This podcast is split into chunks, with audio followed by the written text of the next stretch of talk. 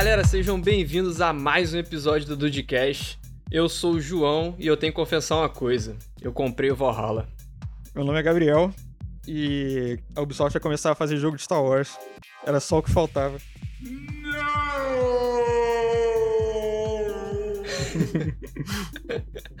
Oi, meu nome é Ciro, quer dizer, Dido, e eu não aguento mais ter que pegar coletável pra platinar jogo. Fala galera, meu nome é Lourenço e o mundo pode estar precisando de um herói, mas eu vou ter que terminar a quest secundária primeiro. Oi galera, eu sou a Mel e entre Cyberpunk e um soco na cara, bom, acho que eu não preciso responder. agressivo. Irado. Bom, galera, hoje, se não ficou claro com as aberturas, o assunto são jogos de mundo aberto. Esse gênero que não que tenha nascido nessa última geração de consoles, essa que está acabando aí, mas que ficou absolutamente saturado. O tempo todo a gente recebe aí jogo de mundo aberto e pelo menos uns 15 deles no ano são da Ubisoft. Vamos começar definindo o que é um jogo de mundo aberto. Lourenço, traga-nos a definição de um jogo open world, sandbox, mundo aberto. Pode deixar. Cara, eu vou começar sendo já o chato, só para falar uma pequena correção da tua frase, que open world não é um gênero, ele é uma mecânica de jogo que vem sendo muito implantada nos jogos aí, que é basicamente dar um mundo virtual gigantesco pro, pro player, é, e ele tem ali total liberdade de fazer os, é, pegar os objetivos e fazer esses objetivos do jeito que ele quiser. Ele não necessariamente precisa ir fazer a história principal, ele pode explorar o mundo, enfim, fica aberto ao player. É, ele não ele não é limitado a nenhum tipo de gênero, tipo quase todos os jogos hoje em dia implementam, tem jogos de RPG, jogos de é, ação, jogos de simulador. Aventura. Exatamente. Então, quase todos os gêneros hoje em dia podem implementar um mundo aberto aí como uma mecânica. E ele, para contar um pouquinho da história, tem um, uns jogos datados lá de 1980, que foi mais ou menos quando começou a aparecer esses jogos de mundo aberto. Era muito limitado aos jogos de simulador, principalmente jogos de avião e tal, que tinha um modo livre normalmente, que o cara podia pegar o avião e voar pelo mundo inteiro se quisesse. É... Mas quem realmente definiu uma base para o mundo aberto e é considerado até hoje uma referência como mundo aberto foi o GTA 3 é, por volta de 2000, 2001, por aí. Eu acho que ele que deu a base realmente do que a gente conhece hoje como um jogo de mundo aberto. Calma aí, eu, eu preciso falar. Esse moleque é uma, uma adição inacreditável ao programa. A salva de palmas. Parabéns. Muito bom. Muito bom.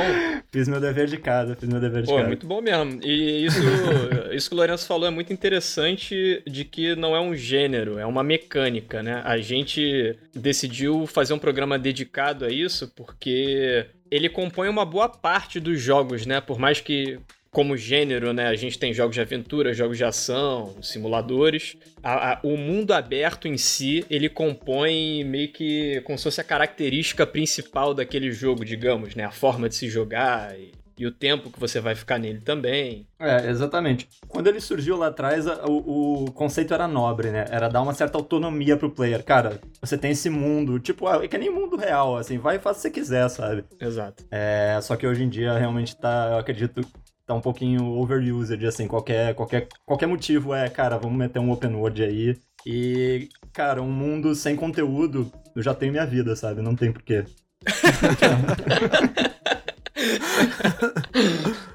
Triste. Eu já ouvi muita gente falando que o Zelda, aquele de Super Nintendo, adorava aquele jogo, também era meio open world. Vocês também. Cara, eu acredito que foi um dos princípios, sim. Aquele de Super Nintendo era muito maneiro, eu gostava pra caramba também. E apesar de ele ter um objetivo, você era meio livre, né? Mas você tinha que seguir uhum. no fim, ah, eu tenho que ir para esse templo, pegar esse amuleto. É... E no final, acho que até você ganhava um meio de fast travel e você podia voar por aí no, no jogo. Era, era, bem, era bem maneirinho. Eu acho que, acho que pode ser considerado um jogo de open world, sim. Aí que tá, a linha às vezes é meio tênue, né? É... Eu não, eu, não te, é, eu não tenho certeza a real definição de um jogo open world hoje em dia, mas eu imagino que é esse, esse mundo aberto que o player não tem, não tá preso a um caminho. Tipo, ah, se eu quiser eu posso ir pra onde eu quiser, eu posso fazer o que eu quiser, enfim.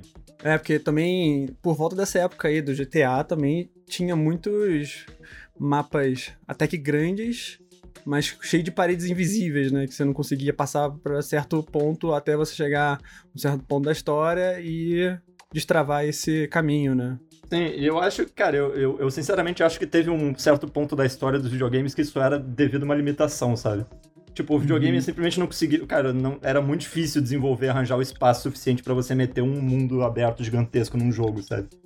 É, hoje em dia, acho que a gente não tem mais essa limitação, tanto que todos os jogos têm essa porra. É, isso até conecta com uma parada que eu queria falar. Como a gente falou agora, né? O jogo de mundo aberto ele não foi criado nessa geração e que está motivando a gravação desse programa, mas a gente disse que ele ficou muito popular. Então, na geração passada, PS3 e Xbox 360, a gente viu sim muitos jogos de mundo aberto. Só que acho que por conta do poder do hardware dos consoles PS4 e Xbox One, isso acabou se tornando algo muito comum e aquel, aquele anseio por fazer mapas cada vez maiores. Inclusive, já virou um meme na comunidade gamer sobre que ah, o, sei lá, o Fallout 4 fez o, o, jogo e aí fala que o mapa é quatro vezes maior do que o jogo anterior, aí vem o Fallout 76 dois anos depois dizendo que é quatro vezes maior de novo uhum. e aí acaba virando uma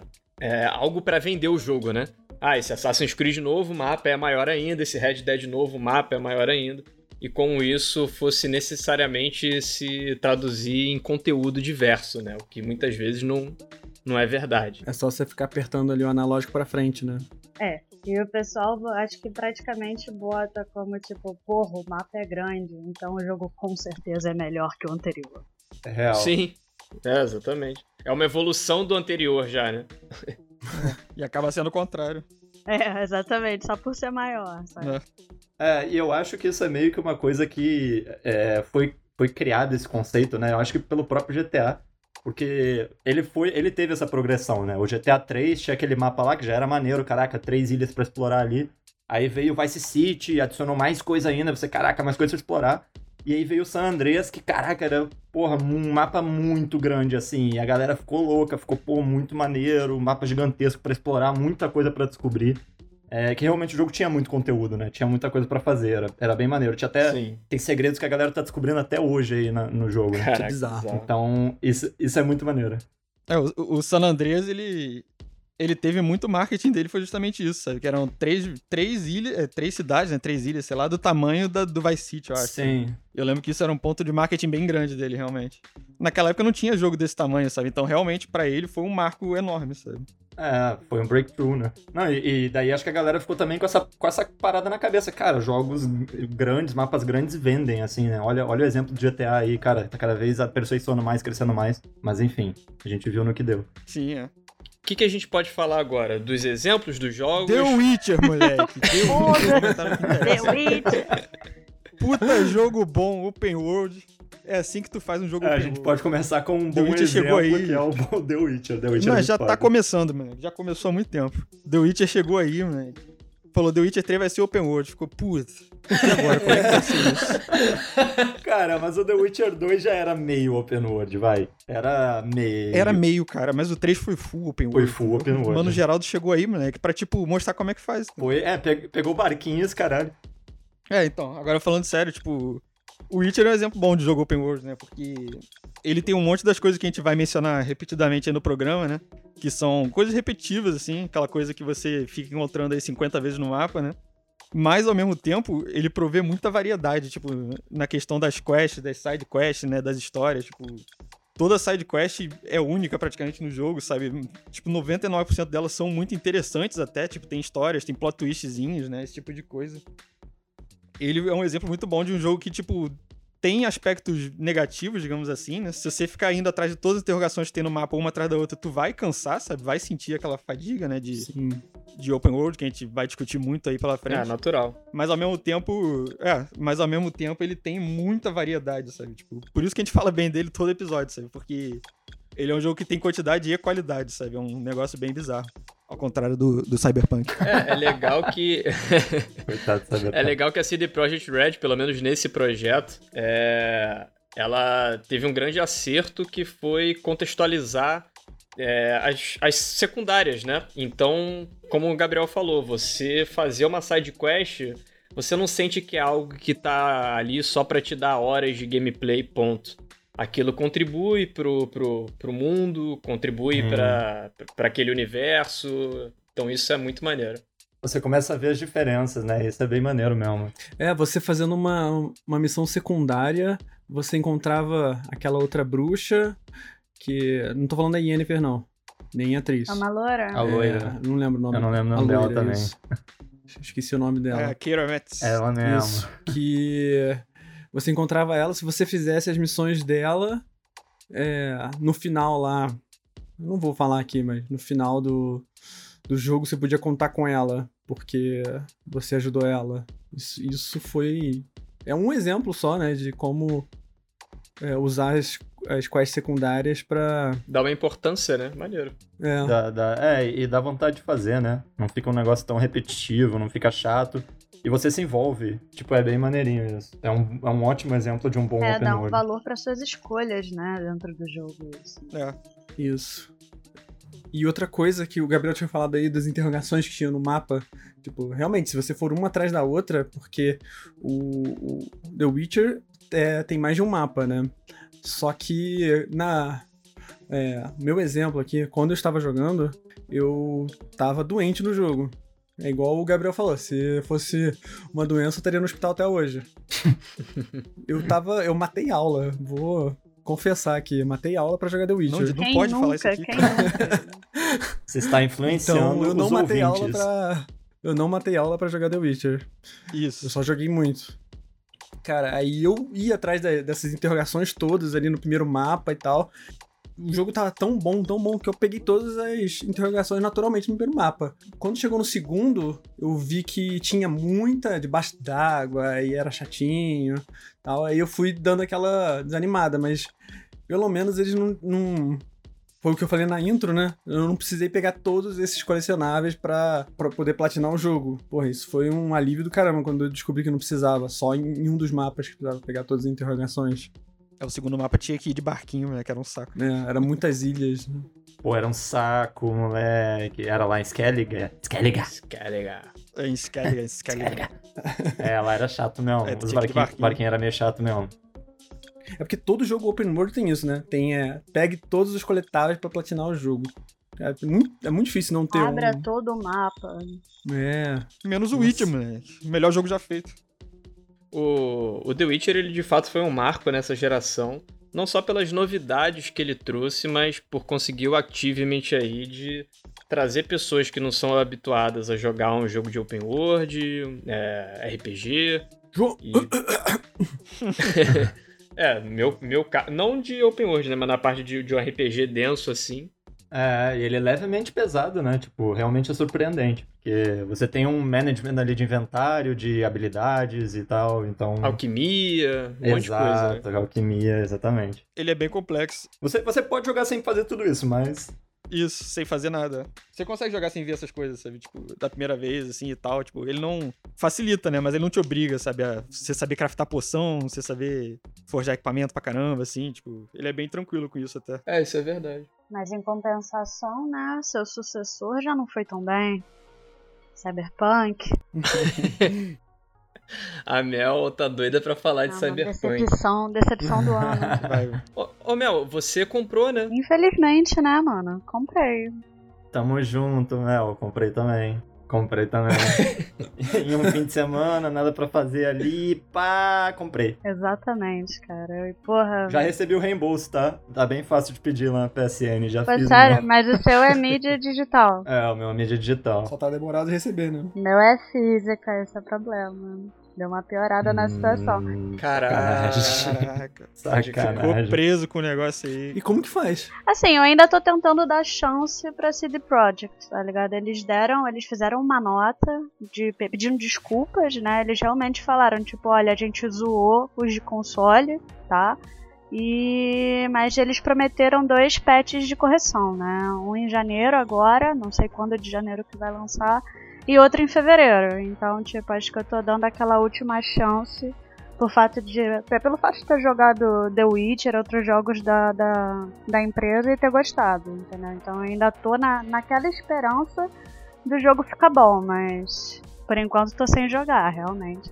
Mas você acha que vai? Cara, eu, eu acho que. Eu acredito, eu acredito. Tipo, eu acho que eles vão dar a volta sim. Eu acho que o jogo. Eu não acho que vai, de- vai ser tão rápido. É, eu já tive um jogo que, que eu acreditei assim também, que foi No Man's Sky, no caso, que foi um fiasco quando saiu o jogo também. E eu tava esperando pra caralho, porque é um tema que eu gosto muito, um puta jogo open world também. E demorou, mas no, no No Man's Sky, pelo menos, eles deram a volta e hoje em dia é um jogo bem maneiro de jogar, bem maneirinho. É, eu acredito na, C- na CD Projekt Red, eu acho, que, eu acho que eles vão dar a volta sim. Vocês acham que vai demorar esse tempo todo pra. Quer dizer, só esse tempo pra, pra consertar? Ah, vai vir mais patch, né? Tipo assim, é- é- acho que eles colocaram isso como um. Tipo, vai estar jogável. Esses patches grandes iniciais pra tornar a parada jogável, né? Isso, é. Sim, vai ser uma parada incremental aí, mas vai chegar, vai chegar lá. A questão é que, assim, eu, eu, é, eu conheço, eu, teve, eu tive amigos que compraram no lançamento também e jogaram o jogo inteiro. Tipo, caralho, jogar, tem 100 horas no jogo. É, eu não consegui, tá ligado? Tipo, eu abri o jogo, tentei, joguei o início ali, mas, cara, eu, eu curto muito essa parada de imersão. Porra, o, a- o, o jogo exala isso, né? É tipo, caraca, uma, uma cultura cyberpunk ali, você tá numa cidade mega futurista. Eu queria entrar naquele mundo Era meio que o jogo definitivo da- do, do universo cyberpunk. Exatamente desse gênero cyberpunk. E, e, cara, eu olhava pro lado tinha um maluco atravessando a parede. Eu, porra, que, que escroto, tá ligado? Aí me, me tirava meio que a imersão e, e, sei lá, ficou sem graça.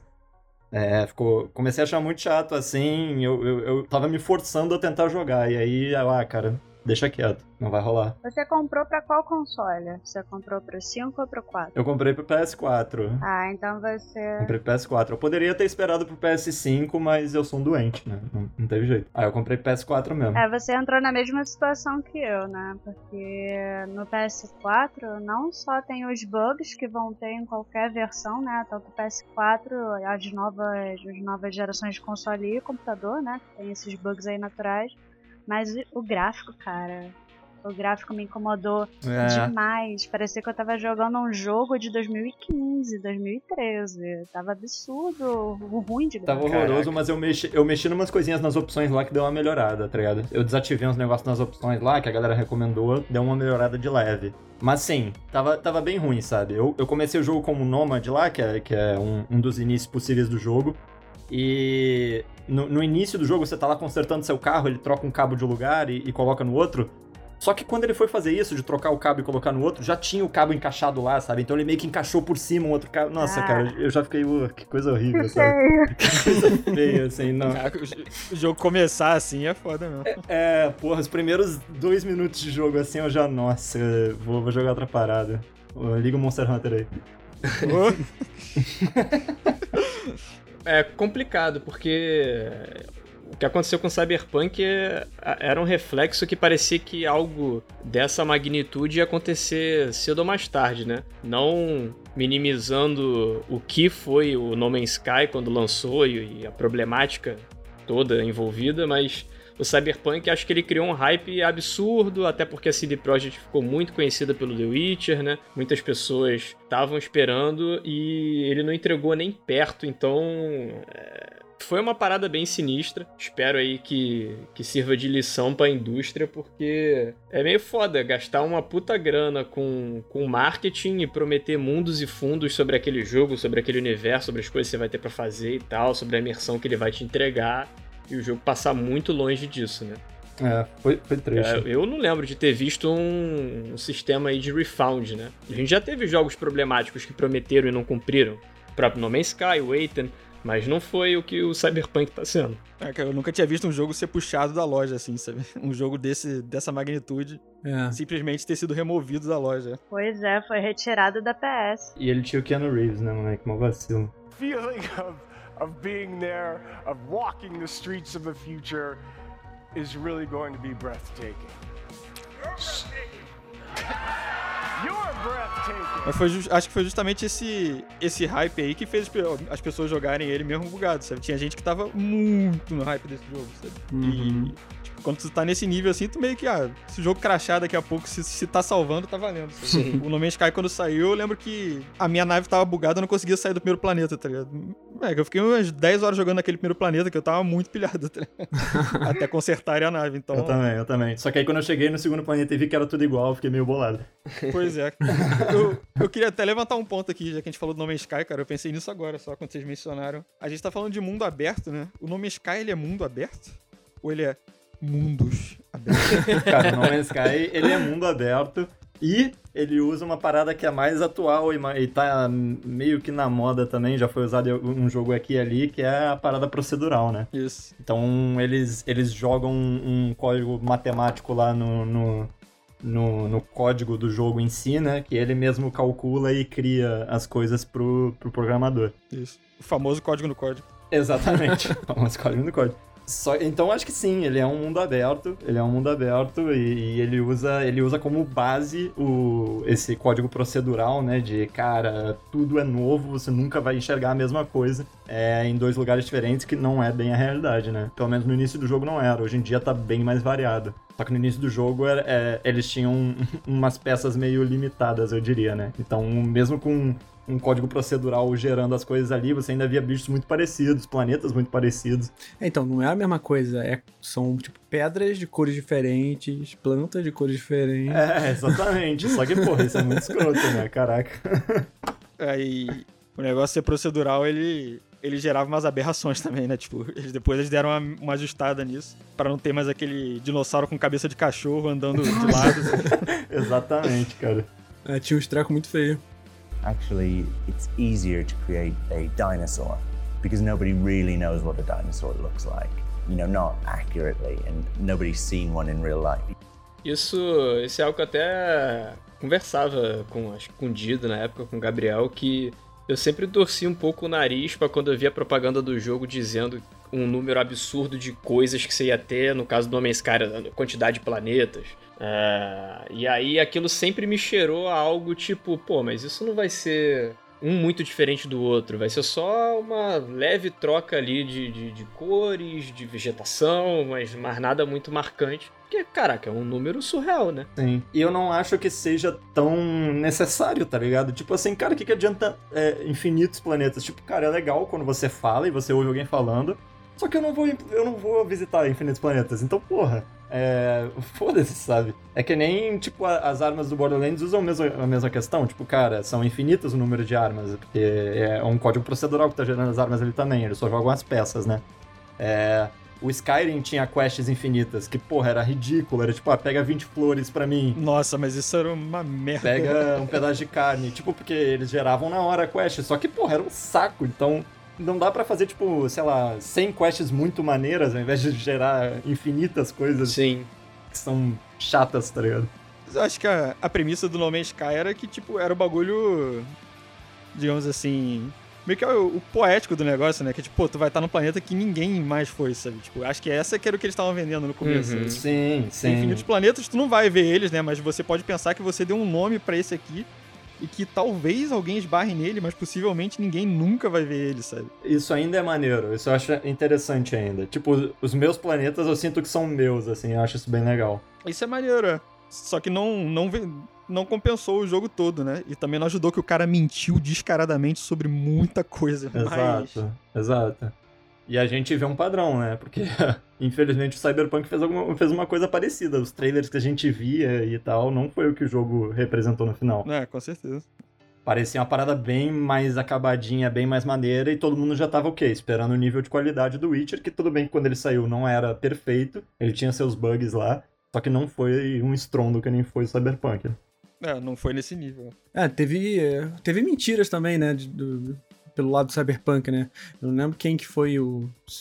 Um alto cargo aí da, da, da CD. Ele falou, tipo, dias antes do lançamento, falando que o jogo tava, é, tava rodando muito bem no, no PS4 e no Xbox One. Porra, Nossa, cara, isso aí. ele mandou super mal. Cara, sem sacanagem, esse é o tipo de mentira que eu não consigo compreender. Não dá pra... Porque é. pessoas vão comprar, pessoas vão jogar e vai estar na internet instantaneamente, como tá. Pois é. Caraca. Não dá, cara. Não dá pra entender. O No Man's Sky foi. Desculpa voltar a esse assunto, mas é porque aconteceu uma coisa muito cômica no, no, no lançamento do jogo. Que foi tipo, eu imagino que na mente do cara, do. do eu esqueci o nome dele. Shamori. É, Sean Murray. Era tipo, cara, a gente tá criando uma coisa tão grande aqui, tão gigante, que ninguém nunca vai se encontrar. Então, foda-se, sabe? A gente pode falar o que a gente quiser, a gente pode falar que tem multiplayer, que tá de boas. E, moleque, no primeiro dia, dois caras estavam no mesmo planeta. Tipo assim, qual é a probabilidade disso acontecer, tá ligado? Foi tipo o universo falando pra ele, tipo, não vai rolar, sabe? Não vai dar certo essa tua mentira aí. Porque os dois caras estavam no mesmo planeta. Não só no mesmo planeta, no mesmo lugar. E os dois malucos estavam fazendo live, tá ligado? Nossa. Então, a galera meio que viu, tipo, pô, cara, eu acho que você tá no mesmo planeta que o cara lá que tá fazendo aquela live, tentem se encontrar. E aí os dois foram pro mesmo ponto, nas mesmas coordenadas, e, porra, não tinha nada, porque não tinha o multiplayer. O cara inventou essa porra, tá ligado? Cara, é sensacional. É muito bizarro. Can you run into other people, other players on the game? Yes, but the chances of that are incredibly rare, just because of the size of what we're building. Wow. Não, e além disso, na, na caixa da- do jogo, eles mostraram que tinha. onde fica ali atrás, tipo, que fala as coisas que tem no jogo, né? Ele fala que, tipo, ah, tem online, tem, tem o rating lá, né? Tipo, ah, 12 anos, 18 anos, etc. As caixas do jogo, eu não lembro se era todas ou só alguma de colecionador, sei lá. Dava pra ver que ele tinha um adesivo colado em cima Cara, dessa parte. bizarro. Tipo, claramente um adesivo que a galera ia lá e tirava e, e via que embaixo tava escrito lá, tipo, online capabilities, assim, capacidade de online. Cara, um adesivo, tipo, você conseguia ver através do adesivo de tão ruim que era o negócio. Não, é, é, foi muito zoado. É, o cara deve ter pensado lá, pô, devia ter adicionado mais alguns milhões de planetas aí, porra, que merda. Isso não teria acontecido. É. Não, no caso do, do Cyberpunk, cara, eu não sei dizer o que foi. Eu, eu chuto que. eu não sei qual é dessa, dessa alta direção aí do, do- da empresa. Não conheço pouco sobre a empresa, né? Conhecia na época do Witcher, hoje em dia não sei mais. Mas eu chuto dizer que foi um pouco de pressão dos fãs também, porque a galera tava recebendo ameaça de morte faz um tempo já. É, toda vez que eles falavam que eles queriam atrasar o jogo um pouco mais, vinham umas, umas sei lá, quantas ameaças de morte pros desenvolvedores e pras famílias dos desenvolvedores, que é muito ridículo também, né, da parte dos fãs, só que acontece. É bizarro porque a parada vira uma bola de neve, né? Porque acionistas, após o sucesso do The Witcher, colocaram uma grana fodida no próximo grande projeto da CD Projekt, que era o Cyberpunk. E aí vai desenvolvendo o jogo, vai prometendo data e não lança. Chega um ponto que não tem mais como segurarem a, a data de lançamento, né? Já, já tinha, acho que já tinha tido três adiamentos. Uhum. Ah, já tinha virado meme, né? É, É, exato. o- Vai lançar em 2077. Isso, exatamente. A galera tá falando, vai lançar em 2077. É, exatamente. Mas é foda, né? Que eles estavam recebendo ameaça de morte por não lançar o jogo. Agora estão recebendo ameaça de morte por lançar o jogo bugado. Então, alguém vai morrer de qualquer jeito. Então. Sim, sim. Exatamente. É uma pena, né? Porque o jogo, quem joga, principalmente quem joga no computador, que chega o mais perto do potencial possível, né? Fala que o jogo tem potencial, tem uma história legal, mas sofre com, essa, com esses bugs. É, eu tenho alguns amigos que jogaram no PC, chegaram até o final e, assim, ficaram felizes, né, com, com a experiência, no geral. Acho que é mais a galera de console que ficou algo muito fora da realidade. É porque a versão de PS5 nem lançou ainda de verdade, né? Você Sim. pode jogar do PS4 no PS5, mas Podia, né? Podia. É. Se você não comprou, agora já era. podia. Mas talvez seria uma versão tipo, portada do PC um pouco melhor. A, a do PS4 e do, dessa gera, da geração passada, quer dizer, né? Que tá impossível né, de jogar. Sim. Olha que interessante, trouxemos um ótimo exemplo que foi o The Witcher, de um jogo mundo aberto, Ai, do e um jogo muito problemático da mesma desenvolvedora que foi o Cyberpunk. Interessante mesmo. Sim. Foi mal, eu, eu, eu esqueci, esqueci o que eu ia falar. De novo. Muito interessante. Muito boa mesmo, muito bom mesmo. Sim, de fato. Essa puxada aí foi genial. Tá, deixa eu puxar então. Bom, então, já falamos de algumas empresas boas aí, já falamos de alguns jogos ruins, alguns jogos bons. E quando é que a gente vai meter o pau na Ubisoft aí, galera? Olha aí, isso, mas isso é é, agora, é- é então. isso que é uma convidada. Sinto cheiro de traição. Alguém aqui comprou um jogo da Ubisoft recentemente aí. Alguém quer falar alguma coisa aí? Pois é, então. Eu confessei no início do programa que eu comprei o Valhalla, na verdade, é até pior, hein? Mas aí eu já, já, já vou me defender. Mas eu comprei dois jogos da Ubisoft recentemente. Ah, não Cara, acredito. complicado, complicado. É, foi, foi o Immortals, Phoenix Rising, e foi o Assassin's Creed Valhalla. Bom, Assassin's Creed acho que é uma franquia muito mais conhecida. É, a gente pode começar falando dele. É, a Ubisoft tem esse esse, acho que a galera já chama na comunidade de Open World as a Service. Então, todos os jogos dela têm elementos em comum entre si. Então, até as torres de sincronização de Assassin's Creed passaram por Far Cry, já tem algo mais ou menos similar no Watch Dogs, e aí a galera chama de Ubi Towers, né? Antes da gente falar dos Assassin's Creed que antecedem o Valhalla, nesse tem algumas coisas bacanas. Não. Mas ao mesmo tempo você vê muito trabalho feito de forma. Cara, não tem palavra melhor para definir. Porca mesmo. Eu... Eu lembro que tinham saído alguns vídeos do Assassin's Creed Valhalla, tinha lá aquele combate similar aos anteriores, que foi o Odyssey e o Origins. E nesse eles têm ótimas ideias. Cara, isso que é foda da Ubisoft, tá ligado? Eles têm ótimas ideias, mas a execução muitas vezes sai pela culatra. Uh, os golpes parece que não encaixam muito bem, tanto os que você leva quanto os que você dá nos inimigos. Os inimigos eles reagem de uma forma esquisita.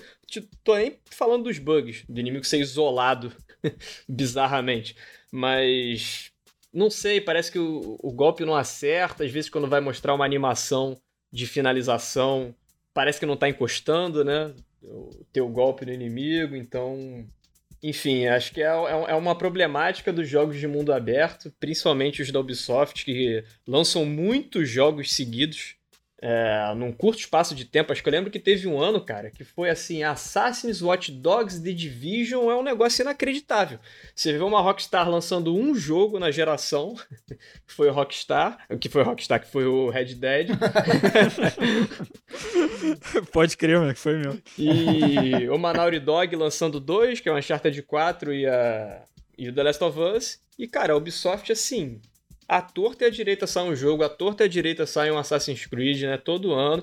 Aí você pensa, cara, não podem ser jogos muito distintos um do outro. Não podem ser jogos cheios de conteúdo diferente para você fazer, para você explorar. E é, é difícil, cara. Eu tô jogando Valhalla, por enquanto eu tô curtindo, porque a temática me interessa. Mas você já percebe vários desses probleminhas assim que, que dá uma incomodada, né? Não tem como. Cara, deve ser fácil lançar três jogos por ano, ou quer dizer, três jogos em dois meses, sei lá, né, quando é tudo igual. O... cara, o, o, The Crew, cara. The Crew. Uma ideia aí que eles tiveram, tá ligado? Fazer um mundo aberto aí de carro. Carpg. Já tinha feito, né? O Burnout já tinha isso, é. é eles deram até o. Não sei se foram eles que deram, né? Mas tem esse nome que deram de Carpg, né? RPG de carro. Que foi genial. Mas, cara, até o fucking jogo de carro tinha o Tower. Tu tinha que chifrar o carro numa antena Caraca, não sabia, pra liberar o mapa dos Estados Unidos, cara. É impressionante, sabe? Alguma coisa tem que ter, cara. Os malucos não, não conseguem. Cara, não, é bizarro. É bizarro mesmo. Eu, eu, eu, fico um pouco triste, porque eu gostava dos Assassin's Creed originais, tá ligado? Eu lembro até hoje da, da sensação que eu tive quando eu vi o trailer do primeiro Assassin's Creed. Eu tinha PS2 na época. E tinha acabado de lançar o PS3, e daí saiu o trailer do primeiro Assassin's Creed. E eu fiquei, caraca, olha essa nova geração, cara. Que parada bizarra, incrível. Acabou que eu nunca joguei o primeiro Assassin's. É, eu fiquei um tempo sem, sem ter um PS3. Depois, quando eu tive ele, já tinha o Assassin's Creed 2. É, que eu já tinha jogado no PC. O único jogo que eu joguei no PS3 mesmo de Assassin's Creed foi o Brotherhood que eu admito, eu matei aula para jogar Brotherhood. Eu achava muito maneiro. Não, mais um, não, não pode. Cara, eu achava o Brotherhood muito foda. Eu me amarrava na, na parada de criar sua ordem de assassinos, colocar eles para treinar, fazer missões para você. Eu achava isso muito foda, muito maneiro. E ele tinha um multiplayer, cara. O multiplayer ah, era legal, tá ligado? Você tinha que enganar os outros players e tal, fingir que é, você tinha que assassinar outros players, né? Só que sem eles saberem que você tá se aproximando, porque eles podiam, eles podiam fazer. Among Us? Tipo, é, tipo Among Us. o precursor ao Among Us, cara. É. é, era bem maneirinho, eu achava bem legal. Infelizmente, depois do Brotherhood, assim, só vendo vídeos, eu nunca mais tive muita vontade de jogar outro Assassin's Creed, não. É, o último que eu joguei foi o é, Origins, se eu não me engano, que é o do. Do Egito. Do Egito, não é? É. E eu já tava um bom tempo sem jogar. Antes dele, o que eu tinha jogado foi porque a galera é, animou, que era o Unity, que tinha multiplayer. Então, todo mundo tinha o PS4. Sim, tinha co-op, cara. Tinha co-op, exatamente. Aí todo mundo tinha PS4. Nessa época foi até divertido jogar um com o outro, só que era muito bugado. É, Nossa, era um bug com uma bugado. pitada de jogo ali, né? Tinha um pouquinho de jogo naquele bug. É. era parte da graça. Eu lembro, a gente jogou, acho que, acho que nós quatro aqui, né? Sim. Era engraçado. Eu lembro dele jogando, sim. Sim. Era bem engraçado, cara. Era engraçado, era maneirinho. E daí eu pulei alguns pro Origins que eu achei interessante, achei legal. O mundo era maneiro, tipo, o Egito é legal, é maneiro é, andar por aí e tal. É, e foi bom ter pulado todos esses. Eu não consigo me imaginar jogando todos os Assassin's Creed. Tipo assim, sem condições, tá ligado? Eu acho que eu não ia aguentar. Sim. Não. Não, é impossível, cara. É. O, tá aí um, um bom exemplo, cara, da gente que a gente tava falando mais cedo do Cyberpunk. Tem uma galera que jogou. Jogou todo bugado mesmo, pela, simplesmente pela doença, né? Tava muito pilhado. Eu fiz isso com o Unity, cara. Eu tava muito pilhado pro Unity. Que era tipo, eles estavam fazendo a pegada um pouquinho diferente, e era sobre a Revolução Francesa, né? Que é um tema que eu vi muito no colégio. É um tema maneiro. Eu fiz a oitava série duas vezes. Por causa do Unity, né? Não, tô zoando. é, matando aula, né? Só que não. Criançada, fica na escola. Cara, eu tava muito pilhado, cara. Eu joguei ele todo bugado mesmo. Eu prendia, entrava na parede, caía na. pra sempre. Inimigo invisível me matava. Mas, pô, eu joguei e foi maneiro, cara. Depois eu fiquei uns sete anos sem jogar outro. É, não, e, e ele teve seus pontos positivos também, tá ligado? Tipo, o melhor parkour era do Unity. Era muito maneiro fazer parkour no Unity. Era muito Até fluido, hoje, cara. até hoje. A descida dele era muito fluida, cara. Não. Pô, era muito foda. E ele tinha um botão pra subir, um pra descer, não era só o mesmo botão pra tudo, é. assim. Era muito, muito divertido, cara. Era muito maneiro. E, E por que, que não voltaram cara, com o co-op, cara? Cadê o co-op, cara? Por que, que bota um negócio que é maneiro e tiram, cara? Porra, Ubisoft! Ubisoft! Deram muito mole, tá ligado? Deram muito mole. Não, e, e o mundo era legal também, né? Até porque, pô, Ubisoft, uma empresa francesa, criando Paris ali, eu imagino que pra eles deve ter sido maneiro de fazer, assim. Tanto que quando deu aquela merda lá com, com a Notre Dame, a galera usou a base lá do, que eles tinham, né? O modelo 3D que eles tinham do Unity pra é, fazer as restaurações da, da igreja. Então isso, pô, é bem maneiro. É, isso é algo que pelo menos pode dar mérito aos Assassins, por mais que eles lancem todo ano. A construção de mundo deles é muito fidedigna, é muito bem feita. É, é claro que no jogar, na hora de você fazer as atividades secundárias e tal, você não vai ter uma experiência muito diferente. Mas em relação a como aquele universo está distribuído pelo mapa, seja no Odyssey, o grego, agora o nórdico no, no Valhalla, o do Egito, o próprio Unity. É, a, a construção de mundo eles sempre mandam muito bem, né? Sim. É que, que chega a ser um pouco irritante pra mim, porque eu, eu olhei uns vídeos do Valhalla e fiquei com vontade de jogar.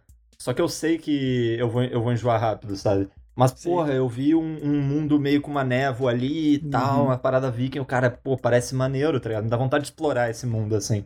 Só que eu sei que eles pecam no conteúdo, tá ligado? É, Infelizmente. mas é assim que eles pegam as pessoas, né? Tipo, a temática é sempre muito maneira isso aí. Aí tu olha e fala, caraca, temática muito irada, viking, pô, Egito, tá ligado? Que é um negócio pouquíssimo explorado, assim. E aí tu vai lá, se tu já jogou outro, tu vai, tipo, ah, pô, é a mesma coisa, só que viking, né? Ok. Sim, sem contar que aliens e maçã, Adão e Ah, Eva, isso era sei maneiro, lá. né? que até ficar uma merda. Quando tinha um mistério era legal, tá ligado? Só que aí depois que o mistério ficou uma bosta, é. aí não ficou mais legal. Não, então, eu, que- isso que eu ia falar da história. Porque a história do. Eu, eu curti o 2 pra caramba, todos os dois. Todos os quatro, né? Eu não entendi também. É, todos o Assassin's Creed 2. É isso. Todos os que tinham o Ezio, né? Todos que tinham. Ah, que o Ezio era o principal, entendi. É que é Scatipace. Non temete l'oscurità. Accettate il suo abbraccio. Requiescant in pace. Porque a história dele, ele era um personagem muito cativante. A história dele no envolvendo vários outros, Leonardo Da 20. da Vinci, De capa. DiCaprio, Tinha Maquiavel, né? Maquiavel também. Tipo, tudo isso deixava a história muito interessante envolvendo o assassino. Tinha aquele mistério que vocês falaram. É, Até o último que foi. que não foi na Itália, não lembro onde que foi. Foi na Turquia, né? É, ele já tava mais velho. Eu acho que era o Revelation. Hum. Ah, Revelation. Acho que é isso. É, foi maneirinho também, porque você já tava com muita ligação com ele, né? Isso eu achava muito, eu achava muito bom o personagem. Eu quis jogar todos. Mas nesse ponto eu tava jogando o jogo mais pelo personagem e pela história do, do Ezio do que pelo gameplay. Porque já tava repetitivo já pra mim. E. O que eu ia falar do Ezio também? Ele tinha uma barbichinha maneira, cara. Barbichinha maneira. Ah, o filmezinho que fizeram dele também. Aí que isso terminou a história dele também, pô, pra ma- guardar aquela saudade dele, assim, braba, que terminava a história dele de vez. Isso também foi muito, muito maneiro. Sim. Vocês lembram que tem, tem um Assassin's Creed na Rússia? E tem um na China também? São aqueles de portátil? Plataforma. Tá aqueles pequenos lá? Ah, Eram os dois Dzinhos, né? Portátil, né? meio 2D, exato. Cara, eu nunca joguei. Eles deviam ter lançado só uns três jogos no ano, assim, aí eles, eles tinham que lançar outro, tá ligado? Aí eles lançaram pequenininho, assim. Tinha que bater a cota, né? Tinha que E bater a cota de 4, 5 jogos. Aliás, eu achei um grande desperdício ter feito de plataforma na China, cara. Um, um lugar de história pra cacete. Esse seria um grande mundo aberto, né? Tipo, Pois é, cara. coloca, mete a muralha da China aí, mete um monte de coisa, tá ligado? Exatamente. Não, não faz isso não, né? Ia ter troféu pra tu correr lá toda, sei lá. A história hoje em dia de Assassin's Creed, eu não sei quanto é esse aí. Ia até perguntar se tem, né? História de assassino. Ah, é. Isso eu fico muito feliz em poder falar. Não é, não é um spoiler, não, porque é logo no início, tá? Olha, é, é, é cada vez mais é, chutado a forma que aquele protagonista vira um assassino ou tá dentro do clã dos assassinos da ordem e tal. Nesse, cara, chegam dois personagens, querem conversar contigo, te dão um presente, esse presente é a Hidden Blade. O personagem principal veste ela no punho eles falam assim, ó, você tem que vestir ao contrário, né? Pô, aí ele olha assim, o cara sem dedo, né? Sem o dedo a- a- anelar, o dedo do lado do dedo do meio, acho que é, sei lá. É, isso mesmo. E aí ele, não, eu não quero, não quero perder meu dedo não. E aí ele usa em cima e é isso, ele faz um treinamento lá em espantalho, mete umas Hidden Blades nos espantalhos lá e tá feito, cara. É isso. Agora vamos ao que interessa, que é o 80 horas de mundo aberto com atividades secundárias a rodo aí pra fazer. Porra, mas, cara, isso me irrita mais do que me deixa feliz, tá ligado? Porra, então pra quê? Pra que que ainda tem a porra do contexto do assassino? Por que, que não pode ser só um jogo de viking Pois maneiro, é, tá ligado? pois é. É. Pra um viking foda, ele tem que fazer um parkourzinho todo cagado pra subir, sei lá, uma igreja. É, se liberta de vários paradigmas, né? Eu vou te dizer o porquê, tá? É o carro-chefe da Ubisoft tem um bom tempo, é a franquia principal. E eles mesmos tinham falado que depois do Syndicate, que foi o sucessor do Unity, eles iam ficar um ano aí sem lançar Assassin's. De fato, cumpriram e lançou Orange nesse, meio que dois anos depois do Syndicate. É, E aí eles queriam manter, porque o Orange foi um sucesso, ele foi um jogo que de fato trouxe muitas mudanças, meio que The Witcherzaram Assassin's Creed, né? Ele ficou mais RPG, mudou um monte de coisa. É, mas não se aguentaram, o dinheiro fala mais alto e, cara, vamos É. lançar agora o grego e ver o Valhalla em seguida. É que é triste, porque o, o, o Origins ele ainda tem um contexto na história, né? Era meio que a Sim, origem, é, da onde surgiu. Tipo, eles voltaram muito no tempo. Cara, olha da onde surgiu a Ordem dos Assassinos. Pô, maneiro. E o do Vikings? Tá ligado? Tipo, pra quê? Pra que que tem que ter um... de- Eles só queriam um motivo pra fazer um jogo de... Ou queriam usar o que tá na moda no momento, sei lá, tá ligado? sim, sim. Mas é um pouco irritante, assim, eu acho isso, eu acho isso zoado, sei lá. É, eles, eles têm que. A essa altura é por causa do nome, né? Tipo, é um Assassin's Creed, entendeu? Essa que é a parada. Tipo, se eles chamassem o jogo só de um Exato. jogo de viking assim, ia chamar atenção, podia ser maneiro, mas não ia vender a mesma coisa que sendo Assassin's Creed, entendeu? Mas eles já desandaram disso há muito tempo, cara. Desde o Black Flag. O Black Flag era um jogo de pirata, tipo, não tem, não tem outro. Exatamente. Era um jogo de pirata com umas partes chatas pra porra de ficar seguindo as pessoas no meio, mas, tipo, Sim, sim. Nossa, e uma parte mais chata ainda fora da simulação, né? Que era um inferno, em primeira pessoa. é, é isso que eu ia falar, cara. Ele desandou brabo essa parte quando você tava em primeira pessoa com o iPad, cara. E isso foi o cúmulo do, da história fora, cara. Nossa, era muito chato, moleque. Era Nossa, muito era chato, muito cara. Era Caraca, pode crer, pode O crer. décimo inteiro era completamente desnecessário, né? Era horrível, cara. Tá lá navegando boladão, né? Com o bagulho, os malucos cantando, tu lá, porra, eu sou um pirata, bebão aqui, tô me divertindo pra caceta. Não, vamos andar em primeira pessoa. Andar, devagarzinho, com o iPad na mão. Só porque, pô, chega de se divertir, entendeu? Ô Mel, eu queria ouvir de você, porque sei que você é uma fã da, da franquia, mas se perdeu o charme pra você ao longo do tempo, ou se você ainda continua curtindo mal ou bem os jogos. Ah, com certeza. Eu falei pra gente falar mal, mas acho que daqui eu sou a que mais consome os jogos da Ubisoft, entendeu? Eu comecei. Caraca, mano. É. Eu comecei a jogar pelo Revelations. Eu acho que meu namorado da época tava jogando e eu fiquei, tipo, fascinada pelo jogo. Tipo, meu Deus do céu, jogo foda. Aí lembro que comprei o Playstation e comecei por ele, né? Depois fui pro 2, Brotherhood, né? Peguei a trilogia do Ezio e fui, fui indo. Joguei todos, menos o Valhalla de agora, né? Porque eu dei uma travada no, no Odyssey. É aquilo, tipo, ele é bom como uma novidade, né? Eu curto a história, gráfico, o, tipo, foi o que vocês falaram aí, a construção do mundo é genial. A história, pelo menos no, no começo da franquia, era muito boa. E com o tempo, quando a jogabilidade ficava repetitiva, eles tentavam dar uma inovada, que foi no caso do Unity, que todos nós jogamos juntos aqui. Aí veio o Syndicate, que veio aquela situação de você poder jogar uma vez com o irmão, outra vez com a irmã, né? Com a, o personagem masculino, o personagem feminino. E depois veio a grande mudança no Origins, né? Que virou um RPG de vez. Aumentando mapa, aumentando coisa para se fazer. Mas é aquilo que vocês falaram também, né? Tipo, eles lançam os jogos anualmente. Então, não tem como é, não ficar repetitivo. Então, tipo, você acaba, por mais que você é um fã da franquia, como eu sou, considero que sou, você, tipo, é mais do mesmo no final, né? Você começa a jogar pela pilha de, tipo, pô, mais um, quero jogar, sei lá o que, mas...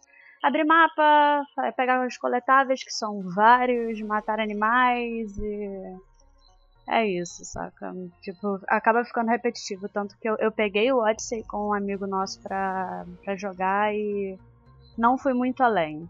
Então por isso que eu tô com o pé atrás de pegar o Valhalla. Sim. Quero até a opinião de vocês aí que jogaram, pra, porque no Odyssey eu tenho até que voltar a jogar pra, tipo, tentar engrenar nele de novo, mas confesso que parei. Esse, esse é difícil. é, acho que daqui só eu, só eu peguei o Valhalla. Mas depois eu te falo em off aí, em detalhes. Ah, de boa. não tem, confesso que não tem tanta coisa interessante para eu falar aqui no, no programa dele, não. Por enquanto eu tô jogando, tô curtindo, mas nada também. É que é meio triste essa questão do combate ter tanta violência irada e as coisas não funcionarem tão bem, sabe? Isso é um. E dois pontos. Isso é um pouco frustrante. Ah, pode falar, pode falar. Depois eu, eu, eu ia puxar outra coisa. Não, eu ia falar que foi uma coisa que eu não dei muito ouvidos em review e tal, porque olhando não parecia tanto. Não sei, não, não, não tive.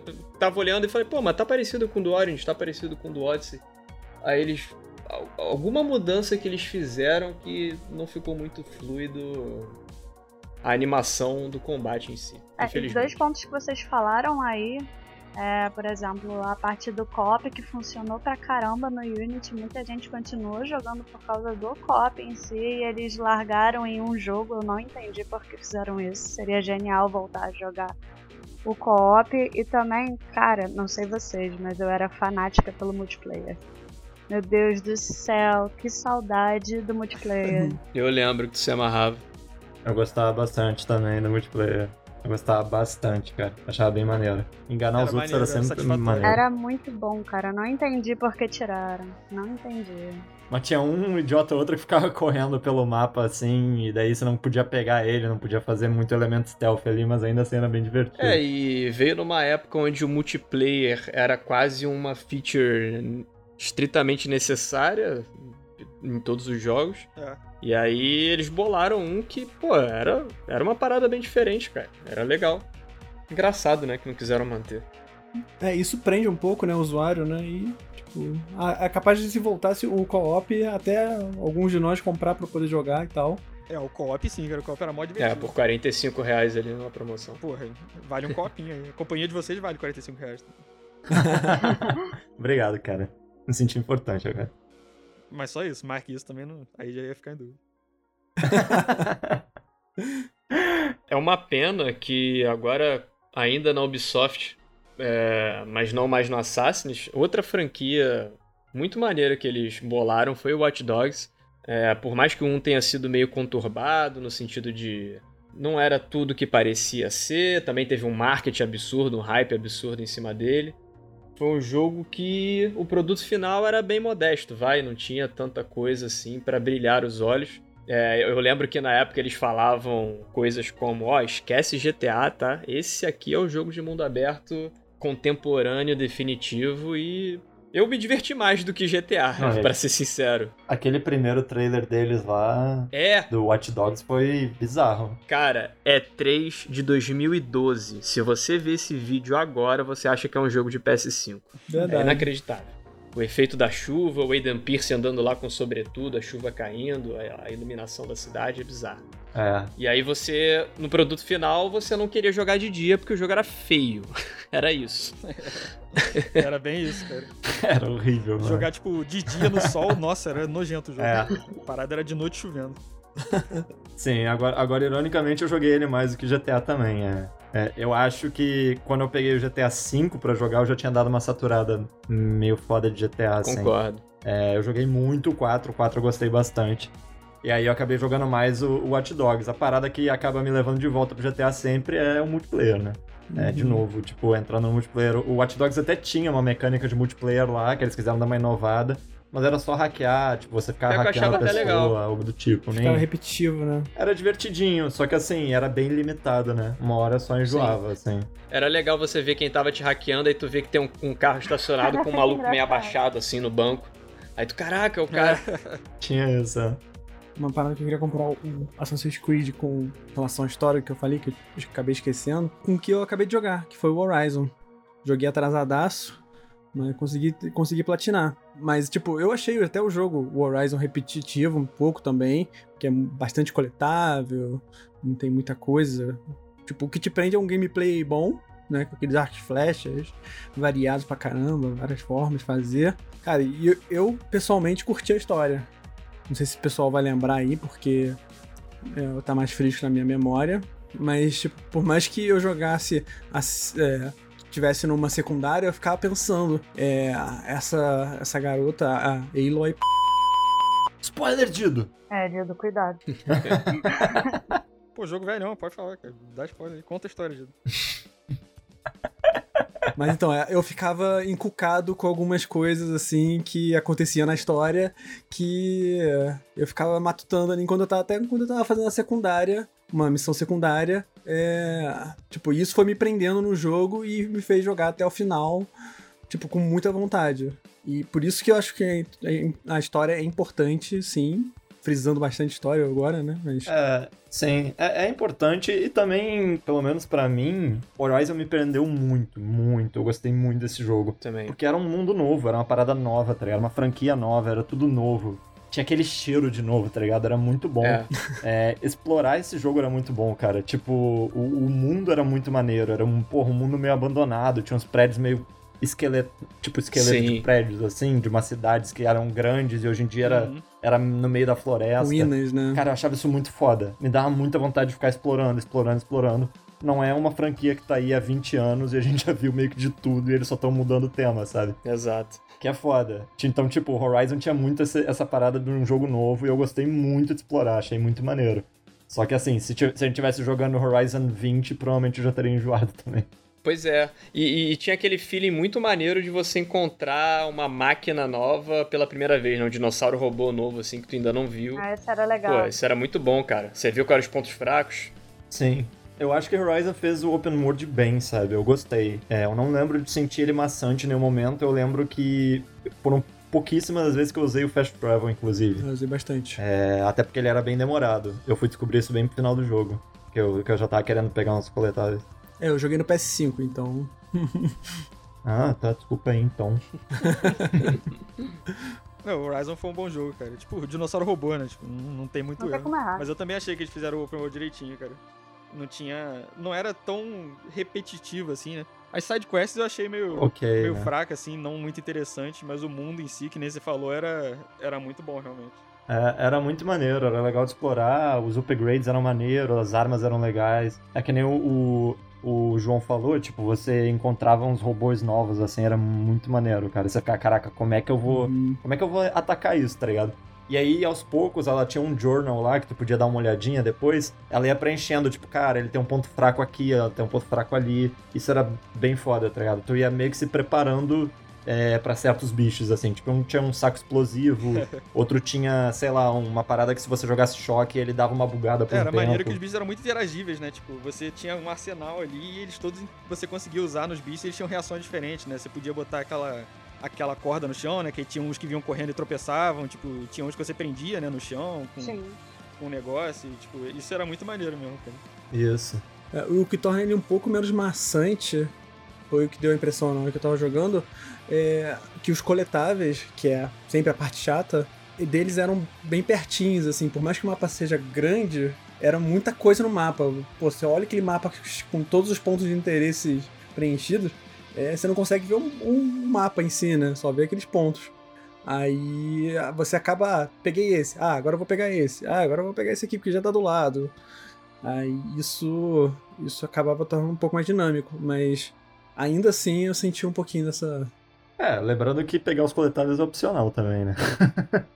É, você pode sentir a repetição, mas realmente é meio que opcional. É só se você quiser realmente platinar ou fazer É, tudo não do pra jogo. gente. É, não, pra gente não é opcional, não. Mas, cara, outra, outra parada que eu achava maneirinho, que eu acho que dava meio que uma síndrome de underdog, assim, que era a Guerrilla Games, né? Tipo, é o primeiro jogo mundo aberto deles, eles fizeram só o Killzone antes. Isso que eu ia falar. E, e, e, cara, batia meio que um orgulhozinho, assim, né? Tipo, cara, que foda, eles mandaram bem, assim. Eu acho que isso era uma sensação maneira quando eu tava jogando. Com certeza, cara. É, claramente era um projeto que eles estavam, é, acho que mais interessados em lançar, mas para cumprir um calendário ali da Sony de lançamento, já lançar um exclusivo estabelecido que foi o Killzone, o Killzone Shadowfall lá no lançamento do PS4, que também não foi bem, ficou um jogo meio, meio genérico. E aí, beleza, eles tiveram tempo de focar no Horizon ali e, pô, lançaram um puta jogo, cara. Eu tô, tô bem hypado pro segundo. Eu acho que eu também adorei o jogo e tem muito espaço pra melhoria, né? Uma coisa que eu falo com. Até falo com vocês direto é o- uma forma de se locomover nova, né? Do que só andar com o robô vaquinha ou cavalinho, né? Pô, um passarinho, um passarinho tá na hora, hein? Guerrilla? Porra, um Pois é, um passarinho. Passarinho ia ser maneiro. Seria maneirinho, seria maneirinho. Um pterodáctilo. You came from the womb of the mountain.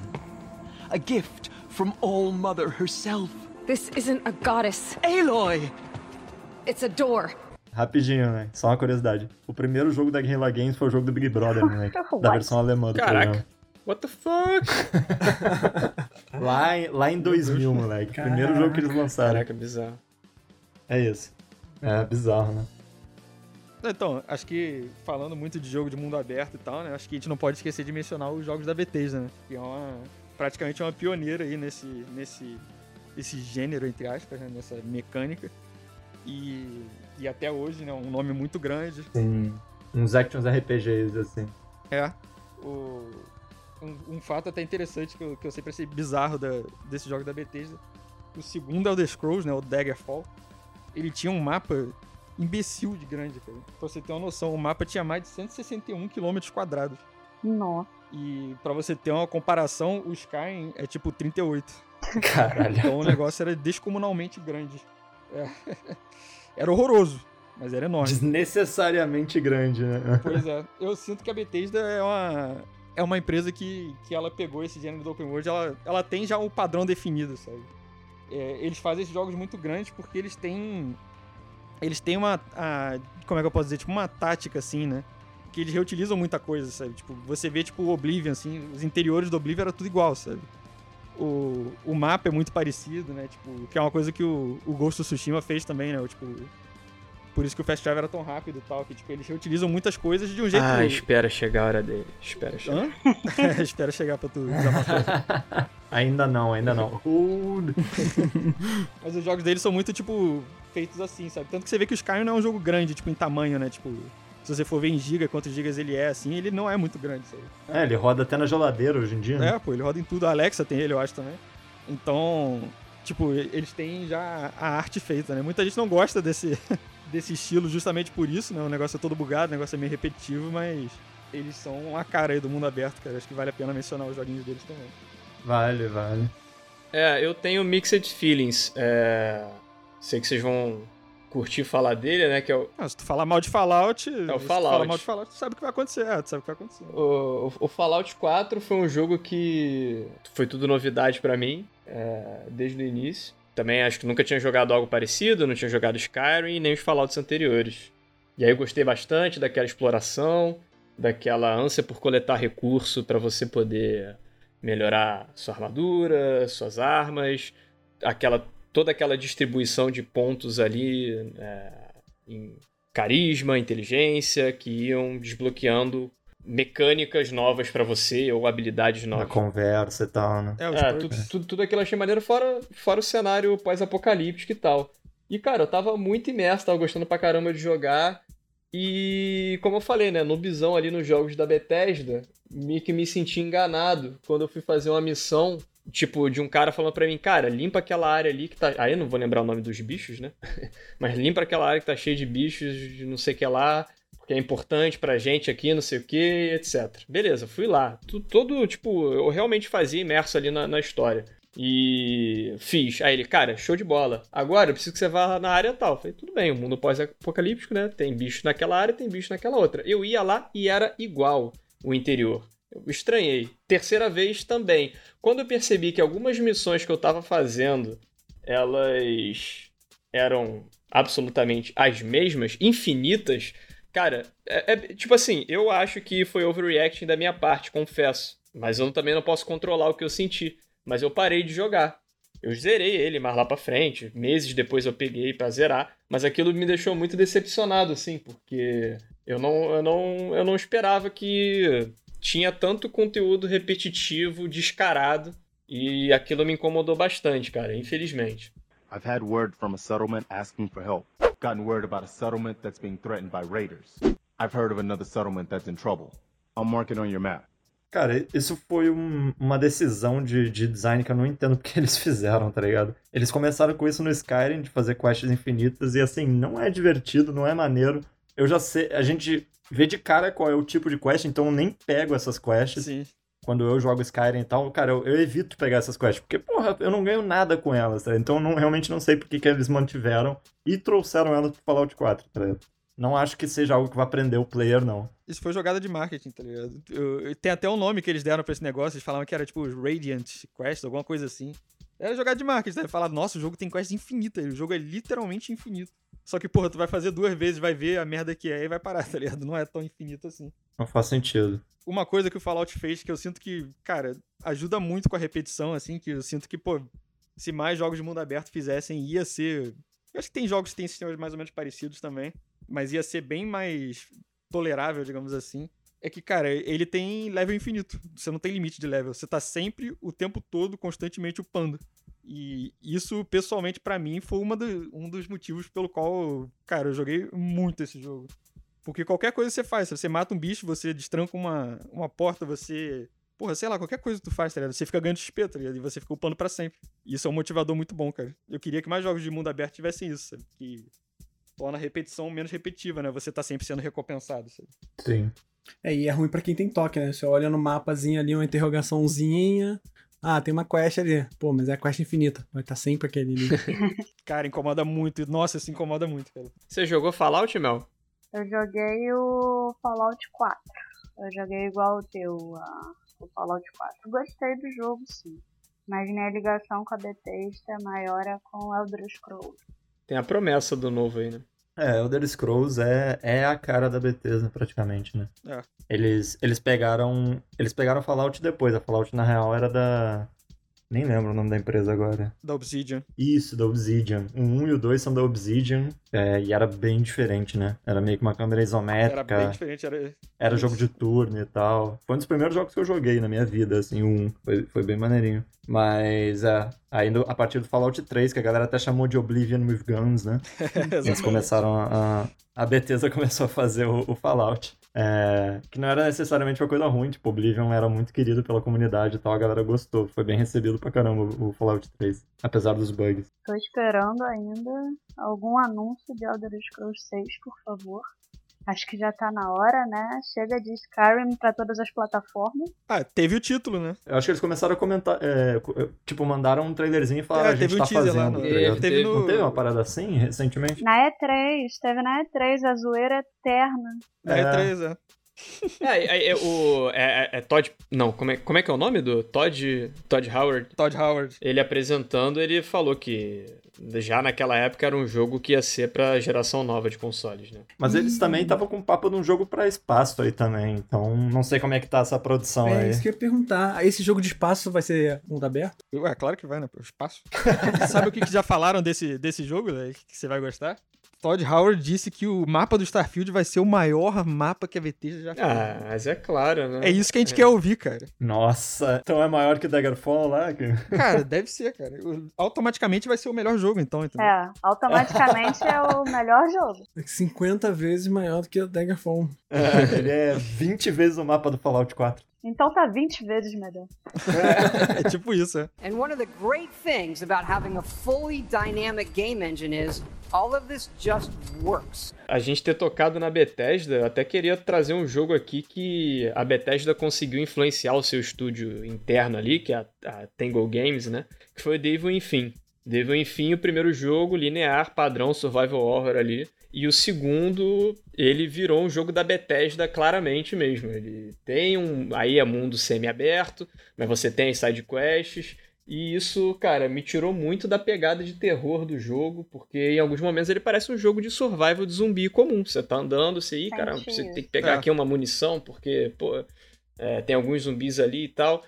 É, é uma pena, porque é o que a gente. É o, é o que motivou a gravação desse programa, né? A, a- a mecânica de mundo aberto, ela é algo que ficou tão presente nessa, nessa geração que até jogos que teoricamente nem precisavam ser de mundo aberto aderiram a, a essa mecânica. Pois é. O, o Evil Within, tipo, foi legal a ideia, sabe? Que isso é uma coisa que você não vê muito em jogo de terror especificamente, né? Tipo, Sim. Já existiam jogos, jogos de terror meio mundo aberto, assim. Silent Hill, né? Sempre foi. O Silent Hill 2, eu lembro, ele era. Ele, você ficava lá pela cidade, você ia entrar nos prédios, tipo, você explorava mesmo. Ele era. Ele tinha já uma pegada assim. Mas, mas foi, uma, tipo, foi uma ideia legal. E, tipo, não ficou ruim, né? Mas infelizmente matou muito do fator terror por ser um negócio aberto, né? Tipo, o bicho te vê, você corre. Tipo, não, não tem muito. Muito. Muito perigo até, né? Tipo. E ele não vai te perseguir o mapa todo, né? É, exatamente. tipo, uma hora tu vai, o bicho vai desistir, sabe? Então meio que tirava essa tensão realmente. Mas valeu a tentativa, tipo, pelo menos eles tentaram uma coisa diferente, né? Tipo, uns gêneros diferentes, né? Tipo, que nem a gente falou do The Crew, né, com a Ubisoft, tipo, eles tentaram uma coisa diferente, tipo, um jogo de corrida com mundo aberto assim, mas nem sempre dá tão certo, infelizmente. Sim. Pois é, tá aí um- uma franquia que não precisava ter ido pro mundo aberto, cara. Eu achei, eu achei o, o primeiro jogo muito bom.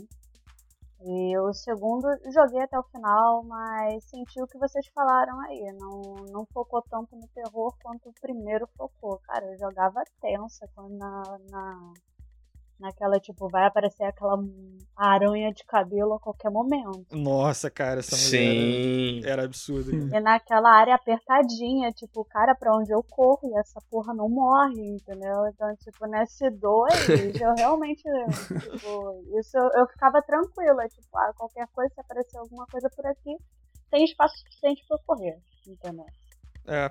É, o jogo de terror mundo aberto meio que vai contra o princípio do jogo de terror, né? Que é você estar num espaço clau- claustrofóbico, né? E tal. Tipo, você sentir Exato. que você não tem muitas opções, né? Você não sabe o que fazer caso apareça. O senso de urgência. Dead Space Feeling. Exato. É, esse aí era o bicho aparece, tu sabe muito bem o que fazer, que é tipo, mete o pé, tá ligado?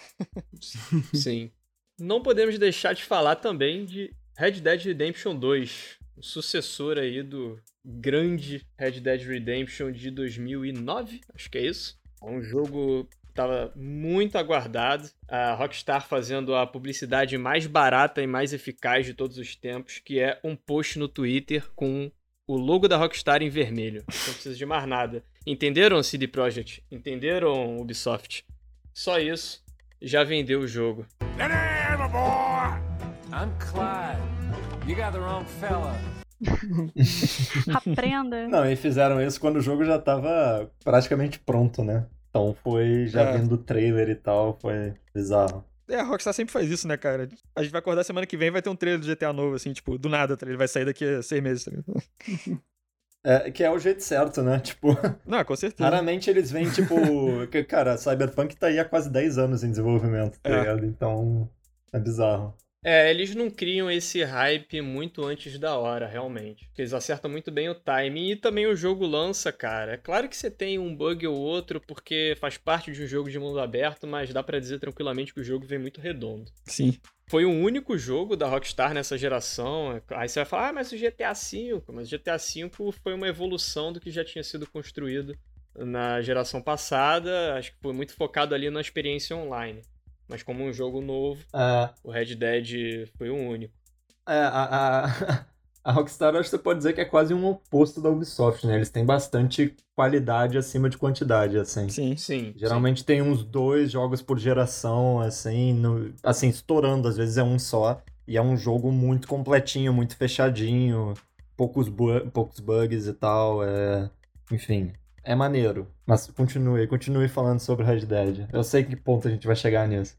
Sim, ele é uma experiência, até o Gabriel gosta de falar muito isso, ele é um simulador de cowboy, né? Então, você tem das atividades tradicionais de um duelo de tiro, de um assalto, até coisas como cuidar do seu cavalo, é... Pô, tomar Cara, banho, limpar a assim- arma. Só coisa maneira, cara. Cara, comer... Ele, ele, Não tá comendo na vida acho- real e come no jogo. Senão ele fica magro. É, acho que esse é um Nunca é ponto isso. que vale a... Acho que... Caralho, velho. Tenta de novo, moleque. A gente vai te interromper de novo. É, é que fazer barba. Tenta, Metu. Tenta. Vê seu cavalo cagar. Limpar o cavalo. O, caralho, o cavalo caga. mano. Cabelo, cabelo crescer. A bola ela encolhia no frio. Jogo foda. Moleque, tem argumentos infinitos pra te interromper. Cara, te falar que o cabelo crescer era maneirinho. eu Achava maneirinho. Achava estiloso. Eu tô tentando lembrar aqui. Acho que você pensava que você só tinha desistido de falar mesmo. Não, eu, eu, eu disperso muito fácil, eu começo a rir, se zoando, fodeu. A few moments later. Não, mas acho que um ponto que torna ele. chamou muita atenção como diferencial nos últimos jogos de mundo aberto aí é que ele foi muito forte na questão do realismo em diversas coisas. Então a experiência de você caçar, que já estava começando a ficar um pouco é, saturada. no- a gente teve Assassin's Creed que, que tinha caça, a gente teve o Far Cry, que na época foi maneiro também. Mas aí a gente começou que meio que tava vendo mais do mesmo. Eles trouxeram a caça por um, cara, uma questão, uma questão não, né, por um uma pegada muito realista, onde você podia sentir o cheiro e ver por onde um animal tinha passado. É, ao, ao você abater o animal, ele podia estar com a pele perfeita, isso ia depender da onde você ia acertar o, o tiro, a flechada fatal. Que arma É. você usou, né? A arma que você usou, se ela ia fazer dano além da conta, ia comprometer ali a, a- a pele. Fora também a. Na hora de você arrancar, né? Aquela violência ali. É, aquilo era bizarro. É. Era bem realista. E aí você colocava o animal em cima do seu ombro, né? Se ele era, se ele era grande, né? E aí aquilo sujava a sua camisa de sangue só naquela parte da roupa. A barba, às vezes. Exato. Tipo, essas, esses detalhes eram bizarros, eram bem bizarros. Sim, assim como a Naughty Dog ela é muito preocupada com os detalhes, mas isso dentro de um escopo linear, a gente viu isso pela primeira vez num jogo de mundo aberto com tanta preocupação nos detalhes. Eu até quero que o Lourenço depois conte aí uma é, um encounter que ele teve até pra lembrar ele aí, a- quando você levou a mulher lá na delegacia, né? Isso sem script nenhum. Isso. E o que que aconteceu? Exato. Essa é uma das paradas que eu acho que mais me, me deixava chocado no, no Red Dead. Que você não realmente começa. é, tinha quests, né? Você tinha umas missões aqui e ali, só que às vezes, cara, você tava casualmente andando pela cidade, alguém te abordava, não parecia ser nada, era só um, um NPC falando com você. E de repente uma história tava se desenrolando. Eu achava isso muito maneiro, muito bizarro. É, uma vez eu tava na cidade, uma mulher me pediu ajuda com uma questão, era do lado de, um, de, um- de uma taverna lá, de um, de um lugar que a galera tava bebendo. E eu, eu entrei no quarto, ela, ela falou que ela teve problemas com o cara no quarto e tal. Eu entrei no quarto, ela tinha matado um maluco. Ela falou, cara, eu fui atacado, o cara tentou me estuprar e tal, e não teve outra opção, tive que matar ele. Eu, Pô, beleza. Ela, ah, preciso de ajuda pra esconder o corpo. Eu ajudei, ajudei a mulher, escondi o corpo e tal. É, enfim, continuei meu jogo normalmente. Um outro dia, jogando de novo, passei pela mesma cidade, mesma coisa, mesma mulher, com o mesmo problema. Aí eu comecei a ficar um pouco desconfiado. E eventualmente descobri que quem tava matando os homens era ela. Ela realmente gostava de matar. Então, cara, eu tinha várias coisas pra fazer nesse momento. Eu- no momento eu acusei ela, falei, cara, você tá matando eles e tal. A primeira coisa que ela fez foi tirar uma faca e vir pra cima de mim. É, no Red Dead tem uma opção de você usar a corda pra amarrar uma pessoa, foi o que eu fiz, amarrei e levei ela até a delegacia. Cara, sem esperança. É aquela parada de tipo, ah, vamos ver, né? Vamos ver o que, que vai dar. Chegando lá, pra minha surpresa, o xerife interagiu comigo e falou: Cara, pô, a gente tava procurando ela, é ela que tá matando os caras então. E prendeu a mulher. É, outro dia, passando pela cidade, eu vi, eu passei por lá e vi o- o enforcamento dela acontecendo. Então, tipo assim, cara, é, é absurdo, sabe? É, a quantidade de detalhe e realmente essa progressão na história, no que parecia ser nada, sabe? Eu quase não levei a sério assim. É, é muito bizarro, é muito bem construído, sabe? É um mundo muito vivo, assim, né? É uma parada que eu fiquei muito impressionado. Era o que o Cyberpunk prometeu, né? Exatamente, era o que a gente esperava no Cyberpunk.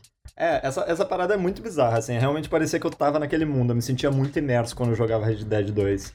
Calm down. You better sleep with your eyes open. Hell, you're gonna sleep with your chest open if you ain't careful, boy. Não, eu ia comentar que na semana de lançamento eu joguei bastante, acho que nas duas primeiras semanas, até ali a terceira, eu tava achando o melhor jogo do mundo, assim. Tipo, pra mim era o jogo do ano de 2019, de 2018, na real, com toda certeza. E realmente, acho que eu não tenho que reclamar dele no fator repetição, no fator é, ausência de conteúdo.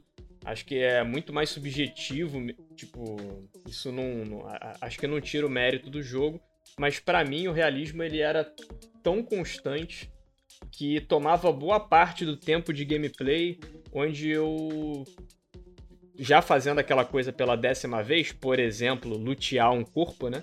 E aí ele vai, o Arthur vai lá, segura o cara pela camisa, levanta ele do chão, mete a mão no bolso do cara, bota dentro da calça. Isso pra abrir gavetas, pra abrir armários, a mesma coisa. É, Aí você tem uma forma certa de cavalgar para o seu cavalo não cansar de uma forma tão rápida. E entre outras coisas, sua arma vai estragando, e uma hora você tem que comer, pô, mas tu comeu demais. Aí uma hora o meu, o meu Arthur ele tava com. tava começando a ficar acima do peso, e aí aquilo comprometeu, sei lá, acho que eu cansava mais rápido ao correr. Era tanto realismo que aquilo foi me cansando um pouco, confesso, de jogar. Tava quase sentindo a falta de um elemento arcade ali, de eu só passar por cima de alguma coisa e aquele negócio já entrar no meu inventário. Pô, moleque, mas as bolas do cavalo encolhiam na neve. É, cara, isso é um detalhe que tem que ser mencionado. Next gen, moleque, next gen. Então, assim, pra mim, isso não aconteceu no Red Dead 1, que eu adorei o jogo, eu fui do início ao fim, assim, sem ficar um tempo sem jogar. O Red Dead Redemption 2 aconteceu um fenômeno comigo, e que aconteceu com muita gente, pelo que eu fui lendo. É, eu não zerei até hoje. Já parei e voltei a jogar, e uma coisa que me incomoda, mas aí já é coisa da Rockstar mesmo e não do Red Dead. As missões principais, elas são absolutamente lineares, assim, de tipo, é o desenvolvedor pegando na sua mão e dizendo tudo o que você tem que fazer para que ela seja uma experiência mais cinematográfica e tal, pra você não sair dos trilhos ali. Então, ah, pegue é, esse essa lanterna, né, jogue na palha, é, aquilo vai pegar fogo, você pega um cover, faz um tiroteio, anda quilômetros de cavalo, porque se tem uma coisa que é de jogo de mundo aberto, é você ir do ponto A ao ponto B e ele ser muito longe. E, e aquilo, infelizmente, foi me, foi me desgastando pra jogar, cara. Eu espero um dia zerar, mas toda vez que eu vou jogar eu não consigo durar muito tempo. É, é bem lento mesmo. Mas quer saber um detalhe maneiro do Red Dead de novo? Pô, quero. Pô, mano, fala aí. Foda, então eu vou, eu vou te contar. Quando você mencionou que, que você tem que cavalgar pra caceta, né, nas missões principais e tal. Que se você tá cavalgando com alguém e eles estão tendo uma conversa, se você se afastar da pessoa, né, você começa, tipo, manter uma distância assim enquanto tá andando, eles começam a berrar as conversas, tá ligado? Porque você tá longe. Isso é muito foda. Isso é muito maneiro, cara. Isso é legal. Maneiro. Não foi esse o meu fato interessante do dia. Obrigado, gente. É, eu, eu, não, eu não o julgo, João, porque eu tô na mesma, tá? Eu, eu joguei o jogo que nem um doente pelas primeiras três semanas, assim. Nossa, mas que nem um doente. Eu fiz tudo que tinha para fazer. É, mais coisas vão liberando ao longo dos capítulos e eu nunca zerei. Tipo, eu parei lá pelo capítulo 5, sei lá.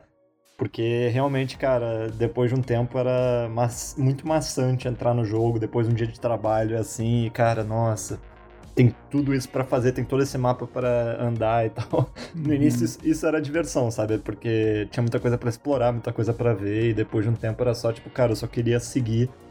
É, e além disso, tipo, cara, eu dei todo esse detalhe de, ah, eu, eu tenho total liberdade de fazer o que eu quiser, e quando eu vou ver, eu tô envolvido numa história ali sem querer. E as missões que são realmente da história do jogo ah, vai lá, faz isso. Realmente era meio chato às vezes. É tipo, cara, tudo já tá premeditado, qual é a graça, sabe? Era melhor tu só ver uma cutscene, né?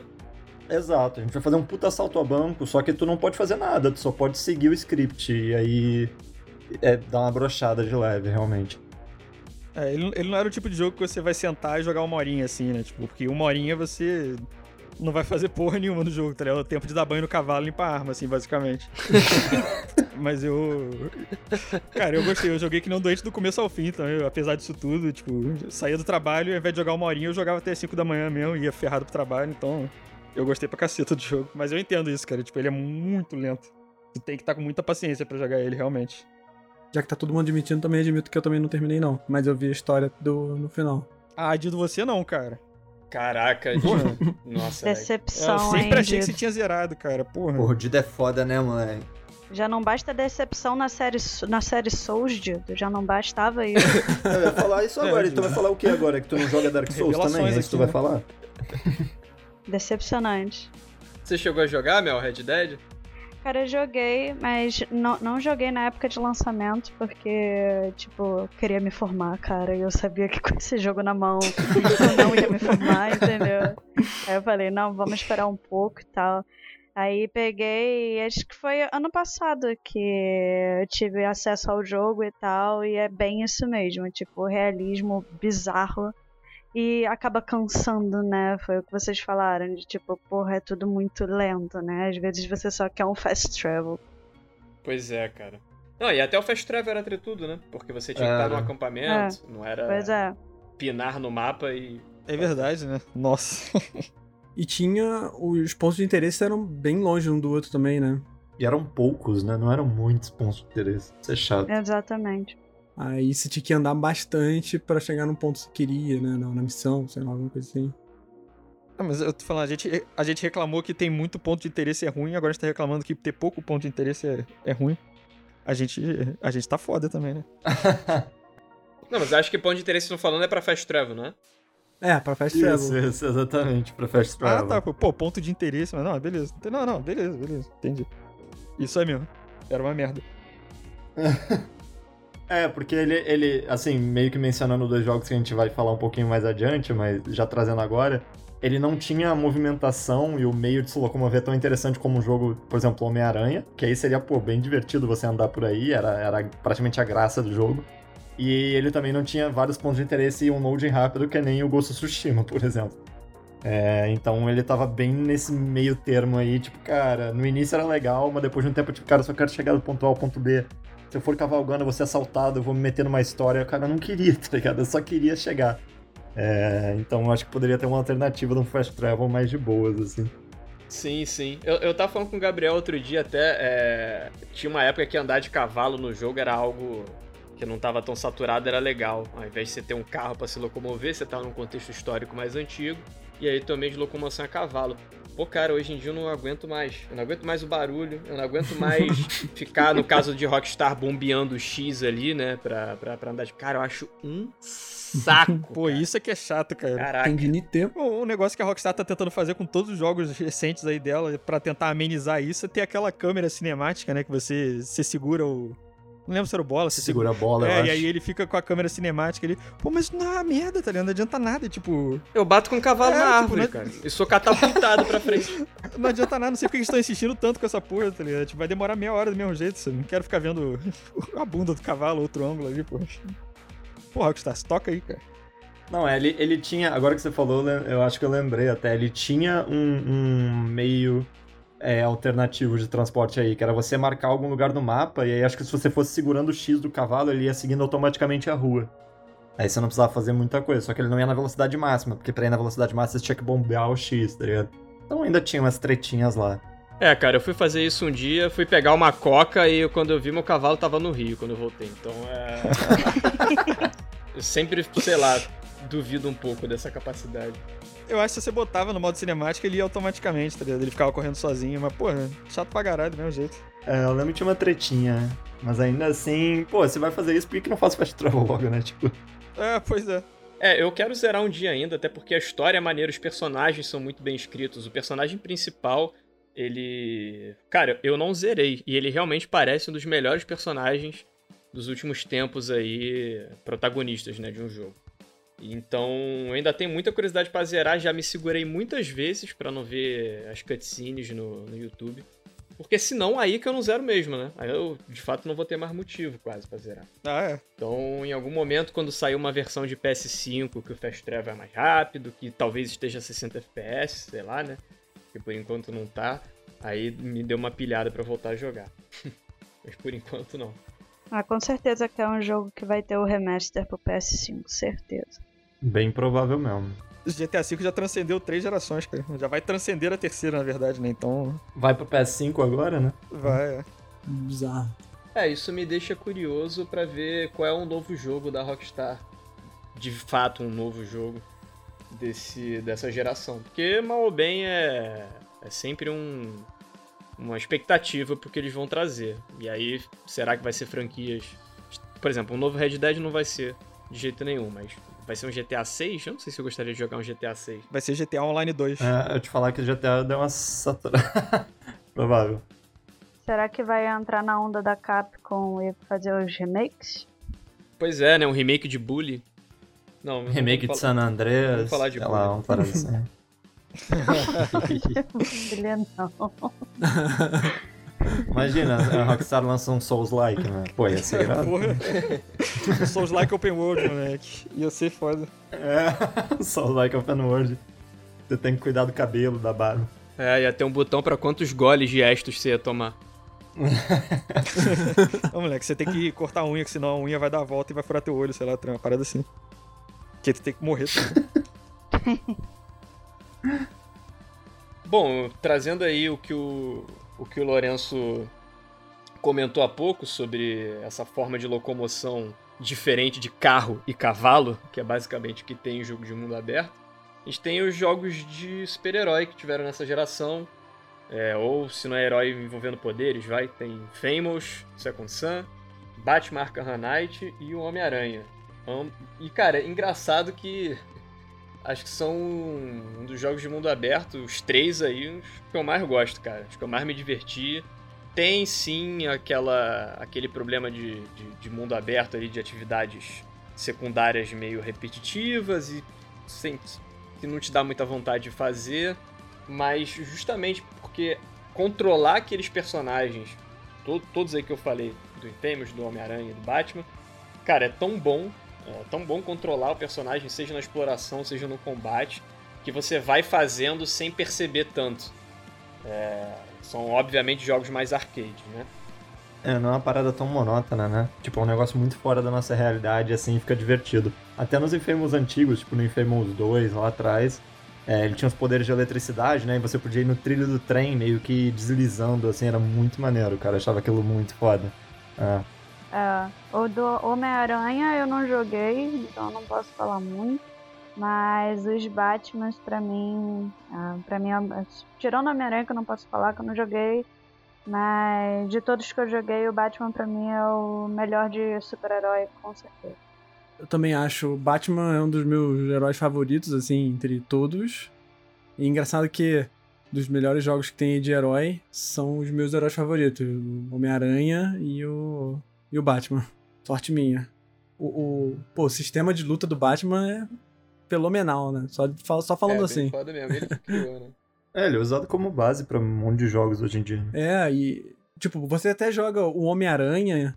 Eu ia guardar isso pro, pro top 10, mas já que chegou nesse ponto.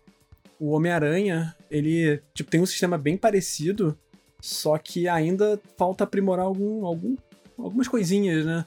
Porque, tipo, quando você tá desviando do, do- do- de um cara, você sente que o, o inimigo conserta a trajetória pra, pra conseguir te bater. É, isso é muito ruim, cara. Isso você fica, porra, estragou meu, meu combo de 90 hits. Porra, sacanagem. Mas e o Batman, ele já. Sim. Nesse... No Batman também tem isso, cara. É, no- mas o Batman, cara, tinha muito no primeiro. Aí no segundo melhoraram, mas ainda tinha bastante. E nesse último melhoraram bastante, mais ainda. Tipo, eles estão melhorando. Eles tão, ele tá um pouquinho mais à frente nesse. É, também acho. É, Esse negócio é muito engraçado, cara. que No, no Batman, os malucos davam umas deslizadas bizarras, né? Pra te acertar. Tipo, tu ia pra longe, o maluco dava aquela uh, derrapada assim pra te acertar. O Dark Souls mesmo, cara. O Dark Souls, se tu rolar, tu tá grudado com o bicho, tu rola, o bicho dá quase uns 180 graus assim pra te acertar no meio da animação, tá ligado? É engraçado mesmo esse negócio. É, Isso é uma parada que tem que consertar urgente nesses jogos. É, é engraçado que tem algo que incomoda um amigo nosso no combate do Batman, que ele consegue tomar uma distância muito grande pra acertar um golpe no inimigo que tá longe, justamente pra tu manter aquele flow de combate, de não perder o combo e tal. É, mas que é irreal pro, pro, pro personagem. Até no Arkham Knight eles dão a desculpa de que a roupa dele torna ele mais ágil, dá pulos mais altos, e etc. Mas é- Pra ele ir mais longe ainda, né? e acho que é uma coisa que ficou muito natural pro Homem-Aranha, que é um personagem que, de fato, ele consegue vencer grandes distâncias por conta dos poderes que ele tem. É, isso é. Ele tem os superpoderes, exato. Faz um pouco mais de sentido.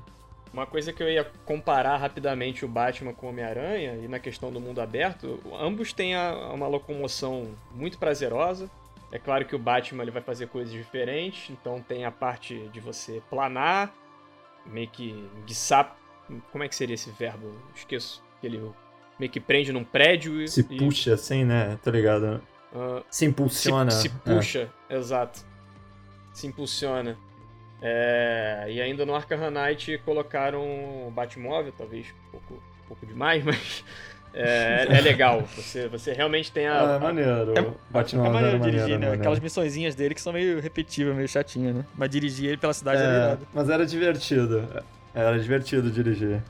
É, mas era divertido, porque tinha um, um certo nível de dificuldade ali que fazia o negócio ficar divertido, mas o.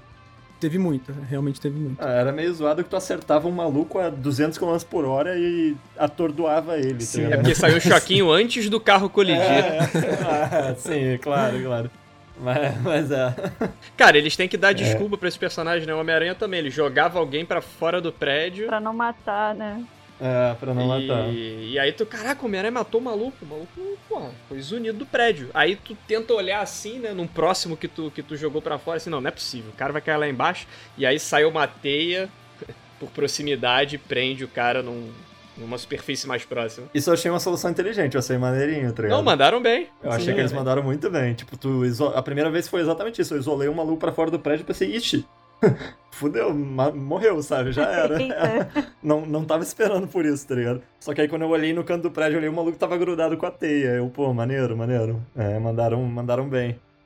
E no Batman a parede era invisível, né, pô? Era meio caída, né? Batman dava um puta soco no É. maluco na borda da parede. Quer dizer, da parede, do prédio. E o cara não voava, não caía. É, ele que tem os, os Bat-Gadgets aí, ele podia botar no último hit aí que isolava, né? É. Botar um gadget aí que prendia ele na parede também, uma cordinha, sei lá, qualquer coisa assim. É, podia ser uma cordinha, exatamente. Não, eu imagino a, a galera da Rocksteady do Batman vendo o que o pessoal do Homem-Aranha da Insomniac fez. Putz, caraca, mal mole mandaram demais. bem, mandaram bem. Cara, é foda porque o, o Batman não matava no jogo e tal, mas mas é que ele chegava muito perto às vezes. Era, tinha uns bagulho muito absurdo, tá ligado? Tinha até umas piadas disso, nos os próprios thugs do jogo comentavam entre eles, assim, tipo, nossa, a última vez que ele me encontrou, ele me quebrou todos os meus ossos e tal, tipo, tinha umas paradas absurdas, assim, sabe? É, é, eu fui parar no hospital com os dois braços e uma perna quebrada, sei lá. é. É, quebrou meus dois braços, minhas duas pernas e tal, tipo, era muito bizarro. É, Isso era muito bom, cara. É, o Homem-Aranha também, ele tem aquela sobre locomoção, é pô, absurdamente prazeroso. Insomniac acertou em cheio ali como você se movimentar com o personagem. Eu joguei o Miles Morales agora e, cara, é claro que não foi o mesmo sentimento de jogar o primeiro, mas, pô, é tão bom quanto. Anunci... É, colocaram mais animações acrobáticas ali do, do, do Miles e que, sei lá, parecia que tinha uma personalidade diferente ali. De... Sim, moleque, é um, claramente é um exaggerated swagger of a black teen, tá ligado? Exatamente. Tinha que pensando. É que não, eu sabia quando eu falei, eu tava contagem regressiva aqui, quando iam fazer esse comentário. Não sei se tu viu isso, Mel, foi um um review da, não foi da IGN não, né? Foi, foi da, da GameSpot, eu acho. Eu não vi. O maluco falou que basicamente que o Miles ele tem todo um swagger exagerado de um jovem negro. Por isso que ele se move do jeito que ele se move no jogo, tá ligado? O maluco falou isso na review do jogo. Caraca. Isso gerou incontáveis memes. Meu Deus. E no final da geração, a gente teve mais um jogo de mundo aberto, dessa vez de Samurai, um exclusivo da Sony. Sim, estou falando de God of War, sacanagem, de Ghost of Tsushima. Esse jogo, cara, lindo, né? bonito pra caceta. É... é... a gente falou bastante dele no, no, do Game of the Year, né? É, Exato. Se não viu, vai ver. Vai ver, hein? É, ver com o ouvido. Só pra dar um prólogo aqui, a gente falou pra caramba ele lá no, no, no episódio do Game Awards, né? Todo mundo tava jogando, alguns estavam mais adiantados, outros não. Todo mundo falando bem, né? Pô, o jogo é legal, é bonito e tal. Agora, João, fala aí o que, que tu achou depois que tu zerou.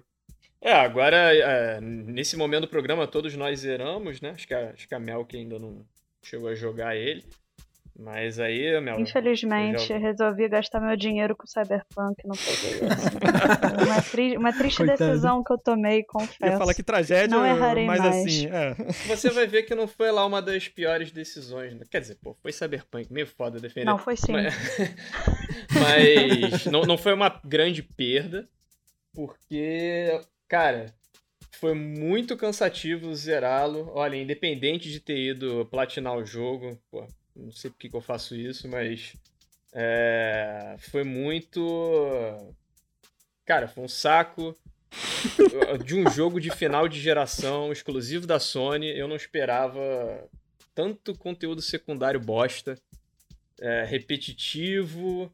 É, você tem a lá a raposa que, enfim, te ajuda em alguns buffs ali do, do jogo. Você tem 49 delas, aí você tem, porra, não sei quantos lugares para você escalar.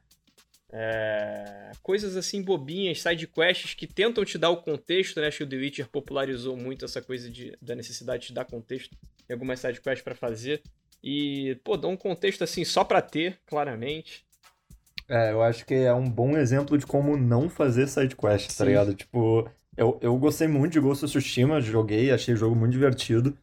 É, o ambiente era irado e tal, só que, cara, as side quests eram, assim, nossa senhora teve um ponto que eu já não tava mais interessado, sabe? Nem um pouco interessado. Só queria que passasse mesmo. Eu posso citar uma, uma sidequest que é a minha favorita? Pô, cara, cita aí, por favor. É, estamos ansiosos. Muito obrigado. Ironicamente, logo depois do episódio que a gente gravou do Game Awards, que a gente tava falando bem do jogo, eu fui jogar, tipo, um dia depois, ou dois dias depois, e eu encontrei uma sidequest no mapa. E eu fiquei, ó, oh, uma sidequest? E aí eu fui ver a história e era uma mulher que tinha sido roubada pelos mongóis lá. Ele tinha roubado o arroz dela. Aí eu fiquei, caraca, eu vou lá pegar o arroz. Deve acontecer um plot twist no meio da quest, né? Alguma coisa vai acontecer. Eu fui lá, matei uma dúzia de mongóis, peguei o arroz, voltei para ela e acabou a side quest. E eu fiquei decepcionado para sempre. Muito obrigado, senhor. Muito obrigado pelo meu arroz. Sim, ela falou exatamente isso, só que em japonês. o plot twist que você tava esperando é eles comeram o arroz dela. Não, e, e, uma daquelas personagens com um rosto genérico, né? Tu nunca mais encontrou no jogo, nunca mais ouviu falar, e é isso. Tipo assim, pra quê, tá ligado? Não, mas eu fico feliz que ela tá com arroz, tá ligado? Isso mudou minha vida, cara. É. Se tivesse algum impacto significativo, tipo, cara, eu tenho, sei lá, eu tenho contatos com grupos de mercenários, a gente vai te ajudar na última batalha, sei lá, qualquer. Dá um contexto, dá, um, dá algum, algum tipo de reward, né? Que não seja só, tipo, XP. Sei lá, tem que fazer. Nada. É. Ia ser irado se a velha aparecesse na última luta e te ajudasse a matar o cara, pô. Ia ser muito maneiro. é, jogando arroz nos outros, assim, tá Pô, caraca, ele. ah, cara, isso que parte deu muito mole, meu Deus. Cara, pois é, assim, eu frisei muito da gente, da gente trazer o Ghost, é, porque foi, foi um jogo que, bom, tá bem recente.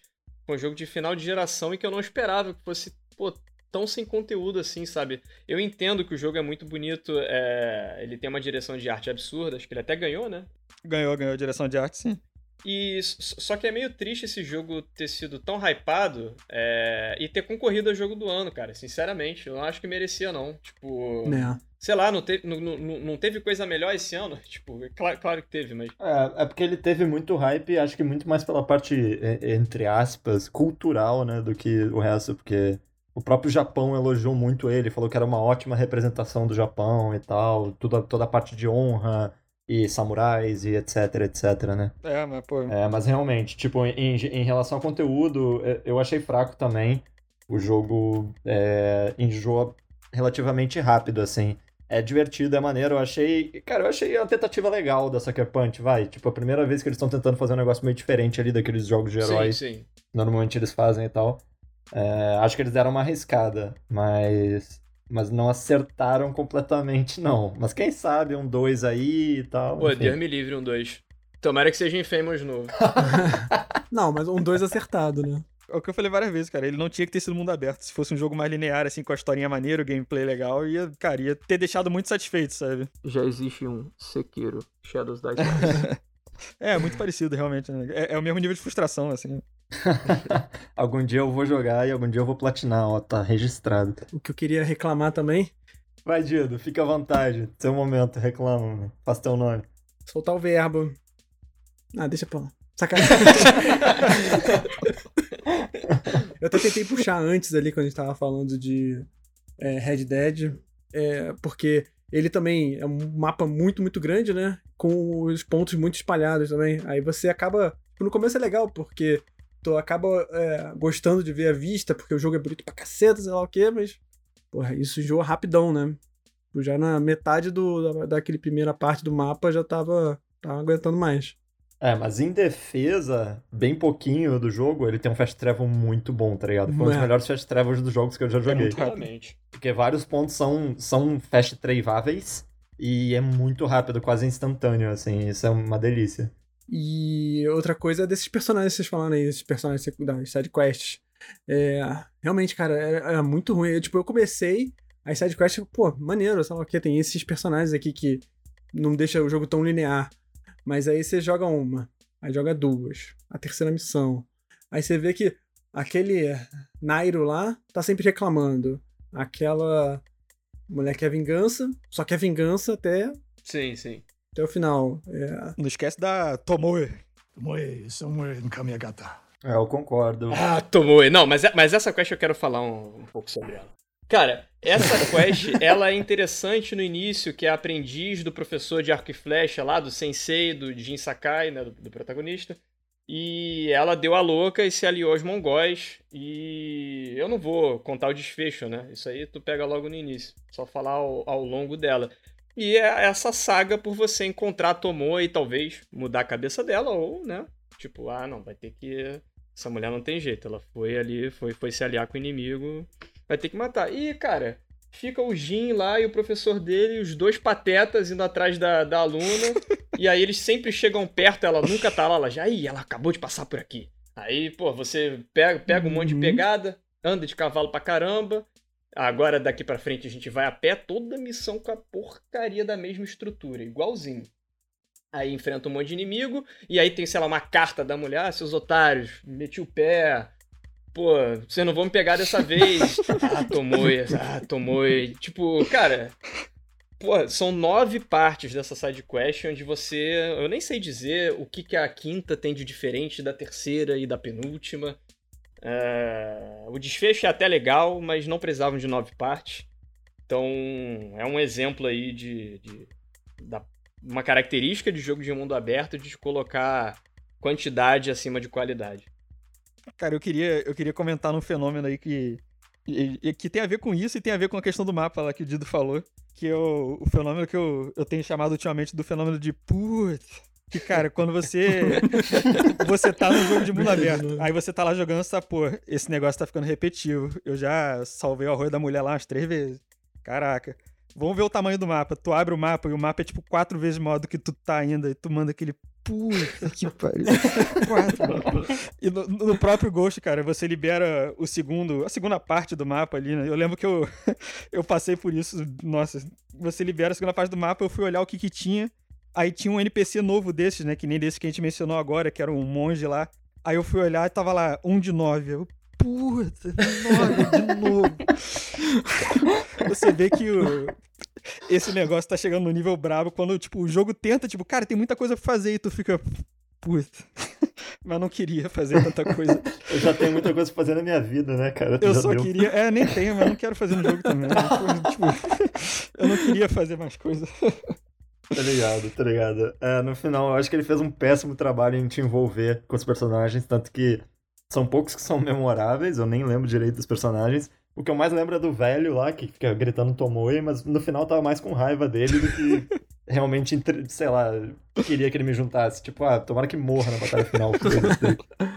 ele é Tomoe, maldita, tá ligado? É, você lembra mais pela, por ser engraçado, né? Se, se tiver apanhando ali na, no, no, meio do gameplay, não vou ajudar. Nem ajuda. É, tu fica lá, ah, cadê a Tomoe agora? é, eu vou ajudar a chutar junto com os mongols lá. Pá, pá, tá Bom, em 2017, o Switch chegou arrebentando aí com o Zelda Breath of the Wild. Foi um jogo lançado em acho que março de 2017, lançou basicamente junto com o console, apesar de ter lançado para o Wii U também.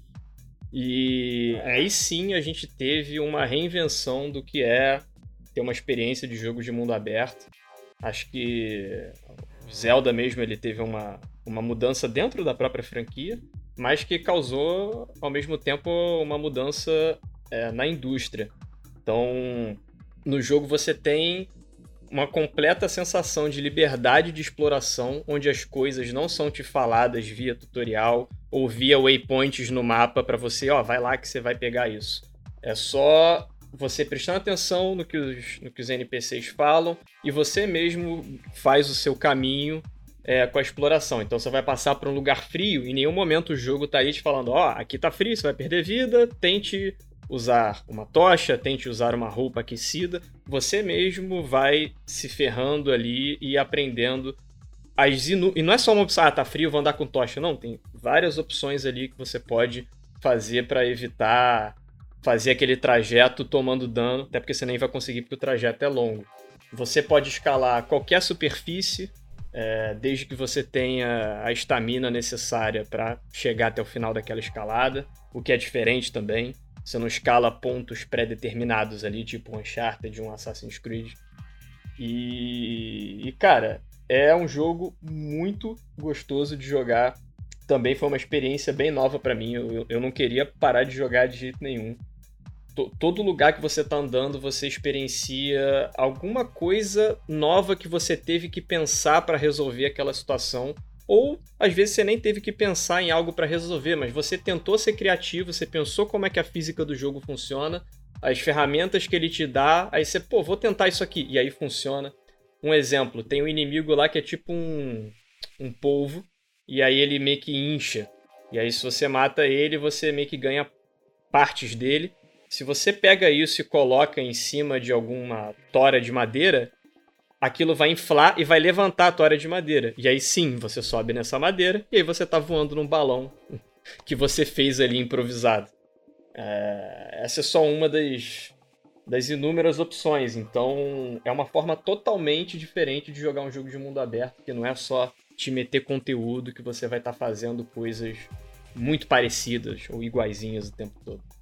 É, os puzzles também, né? Que tem naquelas shrines. Eram. Ué, eles eram bem desafiadores, né? E não tem uma dica, tipo, ele te dá uma dica sutil, igual você falou. Mas não é aquela coisa escrachada que você chega, ah, é fácil, tem que fazer isso. Às vezes você tem que ficar olhando, dando volta ali na shrine pra ver o que, que que, que você tem que fazer. É, ele, ele realmente não subestima a inteligência do jogador, como muitos jogos fazem hoje, né, cara? E é o que a gente tá falando há pouco tempo das missões principais do Red Dead. Eu entendo que tem o intuito de tornar cinematográfico, mas eu tô falando de jogar videogame no final das contas e aquilo, sei lá, tira muito da, da experiência satisfatória e gratificante que é você passar por determinado obstáculo, desafio. É, eu, não, eu não joguei, né? Não cheguei a jogar o Zelda, mas pelo que eu ouvi falar, os vídeos que eu vi e tal, eu tenho bastante vontade de jogar, eu acho bem interessante. E, cara, essa parada que o João falou é o que mais me atrai. Eu acho que é o jeito certo de fazer um open world, sabe? Não pegar na mão do player, simplesmente deixar ele explorar. Ele pode ir pra qualquer. Cara, você pode ir pro boss final no momento que você quiser, assim. Eu acho isso muito maneiro. E, tipo, pô, você vai descobrindo um mundo meio que junto com o jogo, assim, sabe? Pô, é, tem um negócio que eu ouvi vocês falando muito, que eu achava muito maneiro. Que era, cara, durante uma tempestade, tá tendo raio, não usa coisa de metal, você Pô, vai atrair sim, raio. Pô, é muito, meu muito menino. interessante, sabe? É umas paradas bem, bem maneirinhas, assim. Eu acho isso, esse tipo de, de mecânica é o jeito certo de fazer um open world, assim. É, porque você começa a achar interessante explorar, sabe? É maneiro explorar, é divertido. É, é legal descobrir essas coisas, sabe? Vamos lembrar que é um jogo. O Lourenço falou essa, essa questão da chuva com metal, que até um momento. É um momento não, né? Um, é um aspecto razoavelmente realista. Mas tem coisas assim que são mais arcade, mas que é muito legal. Tipo, você tem um pedaço de carne que você matou um bicho lá, ele virou um bifinho ali cru. Se você atirar com uma flecha de fogo, passa aquele bife, um determinado tempo ali, não muito longo, e aí pronto, você guarda no seu inventário, já é uma, uma comida ali que vai te dar um buff pra alguma coisa ou recuperar sua vida. Se não queimar, né? É, se não queimar, que aí também você perde as propriedades nutritivas daquele negócio. Assim como tacar uma flecha de gelo, ou colocar numa superfície que é muito gelada, aquela comida vai congelar e vai te dar atributos pra te fazer vencer o calor, um calor intenso de algum lugar. Você vai andar perto de um vulcão, todo o teu aparato de madeira, seu escudo, sua armadura vai começar a pegar fogo.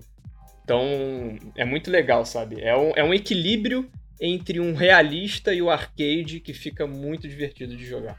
É, O gameplay dele, né, é bem simples de, de jogar. Isso torna o jogo ainda mais dinâmico, né? Porque você não precisa ficar pensando muito no setups, o que fazer, sei lá, que, tirando isso que você falou do, do metal, do madeira. é, você sai ali, você consegue fazer uns combos nesses bichos suficientemente bem é, com o que ele te dá, né? Sim, sim. E pra fechar, eu acho que, pelo menos em relação ao Zelda, ele já trouxe aí alguns sucessores que pegaram vários elementos aí. Que um foi o Immortals Phoenix Rising da Ubisoft, que eu comentei anteriormente, que é o Zelda, o Zeldinha Breath of the Wild ali da Ubisoft. E é bem competente o jogo, é bem legal, tenho que reconhecer, me diverti pra caramba jogando o jogo. Fiquei bem surpreso, ele traz sim coisas novas. é, no combate, na, na- nos, nos poderes que você tem, é, e até na locomoção com o cenário. Então, esse jogo foi um acerto da Ubisoft. Espero que não vire uma franquia anual que nem o Assassin's, com pouca inovação. Às vezes a gente até torce pro jogo a galera não conhecer muito, sei lá, e ele ter os seus lançamentos ali num calendário mais, mais espaçado. Mas foi um jogaço também. E teve o Genshin Impact, né? Um jogo bem famoso aí, chinês. Acho que o Rezende pode falar um pouco dele. Que é bem parecido com Zelda também, completamente inspirado. Nossa, eu fiquei que nem um doente nesse jogo, cara, durante um- uma semana aí, sei lá, eu tava jogando muito esse jogo. Porque que eu acho que ele invoca muito o- esse tipo de coisa que você comentou mesmo, que é. É muito bom explorar o jogo, sabe? Tipo, você vive achando uns puzzlezinhos, você vive achando as coisinhas escondidas assim, tipo. Ele tem algum aspecto de repetição, mas você realmente não sente muito, sabe? E o mundo mesmo é muito bonito, cara. Tipo, o- as áreas que você descobre, a, a segunda região lá que você tem, tem umas montanhas, tem uns negócios, tipo, cara, dá um prazer explorar o negócio, sabe? Essa que é a, a, a questão, é, tipo, tem muito jogo de, muita, de mundo aberto aí que o mundo não é tão legal, sabe? Não é tão interessante, né? Sim. Você explora pela quantidade de coisas. Tipo, ah, eu quero achar. É. Eu quero achar a side quest, eu quero achar um item maneiro. Raramente é, tipo, o mundo que te interessa, sabe? Não, eu quero explorar esse mundo, sabe? Eu quero ver o que, que tem no mundo, né? Tipo. E e isso é um diferencial muito grande, cara. É, eu acho que esse é o jeito certo de fazer um open Sim, world, com né? certeza. É você estar interessado naquele mundo, não só, tipo, procurando coisa pra fazer, porque você não Sim, aguenta Exatamente, é. Eu acho que o jeito certo de fazer o Open World é que nem o Main Eater. Cara, o Man Eater, a gente, a gente fala dele em um minuto aqui, então. O Man Eater teve seu momento de glória, né? Por você estar jogando com um tubarão, que, pô, quem não quer ser um tubarão? né? Aí, Mel. Aí, Mel. Porra, cara, é tristeza, mano. Por quê? Você queria jogar ou você queria ser o tubarão? Queria muito, mas ainda não tenho PS5. Porra, cara, eu, eu adoro tubarões. Aí eu vi na, na, na Plus de janeiro, aí ele, Maneater, eu, ah, não, não acredito, mentira. Aí tá lá embaixo, péssimo. Muito vacilo, né? Por quê? Mas eu já botei na. Você me deu aquela dica da, da Store, eu já fiz isso. Então quando eu comprar, acho que eu vou poder jogar. Ah, tá, é isso que eu ia falar. É, pra, pra quem não sabe dos ouvintes, se, se você não tem o Play 5 ainda, mas tem o Play 4 com a Plus, vai botando os jogos do Play 5 na, na biblioteca lá pelo site, eu acho, que você consegue botar pra não perder no futuro. Não que esse jogo vai fazer muita falta, cara, porque a graça de você ser um tubarão passa em, sei lá. É um tubarão, cara. Não, é muito maneiro, cara. E ver o tubarão crescendo e ficando mutante é muito irado. Mas é só isso, tá ligado? Vai ter graça sempre. É. Depois tu joga e tu conta, então. De fato, ele é. Eu tô jogando também, o, Resen- o Gabriel ele definiu um dia perfeitamente. É um jogo pra tu ir. Tá na party com os amigos, vai conversando e vai jogando. Porque o teu dedo vai ficar cansado de tanto R2 que você vai apertar, que é pra morder as coisas. e é bem repetitivo. É, é jogo pra tu jogar no automático, cara. É, exato. Mas uma das apostas que eu faço para a próxima geração, que é para nova agora, né, é que a gente vai ver algumas desenvolvedoras tentando fazer os seus Zeldas, é, que são jogos de mundo aberto mais dessas características do Zelda que a gente falou, de explorar a curiosidade do, do jogador e tal. É, aí é legal, assim, quando, claro, uma hora vai saturar também, lógico, né, como tudo, mas pelo menos é melhor do que jogos de mundo aberto lá Watch Dogs, Assassin's e The Division. É, algo diferente do que a gente tem hoje, né? Pô, três exemplos da Ubisoft foi meio vacilo, né? Tudo da Ubisoft. Não, não, tem que mostrar mesmo, né? Senta o pau. É, pelo menos é algo diferente do que a gente tá tendo, né? Com certeza vai acabar enjoando se começar a sair muitos, mas por enquanto é novidade, tem que aproveitar, né? Que nem os jogos de mundo aberto, que nem os que a gente tem atualmente, já foram novidade, já foram muito legais. Tem que viver o presente, cara. Pois é. Então acho que fechamos aqui. A gente quer saber muito a sua opinião, ouvinte. Você curte jogos de mundo aberto? Se você ama todos esses jogos da Ubisoft? Você se diverte explorando o mundo, fazendo as atividades secundárias? Qual é um jogo de mundo aberto que você acha o ideal? O que, que você gosta mais? A gente quer muito saber a opinião de vocês pra gente trocar uma ideia nas redes sociais. Siga-nos no Instagram. Lembre qual é o nosso Instagram, Gabriel? É Dude Underline Cast. É isso aí que ele falou mesmo, tá certo. E também no nosso Twitter. Qual é o nosso Twitter, Dido? É a mesma coisa que o Gabriel falou. Tá, mas fala, né, filho? Mistério. É Dude Underline Cast.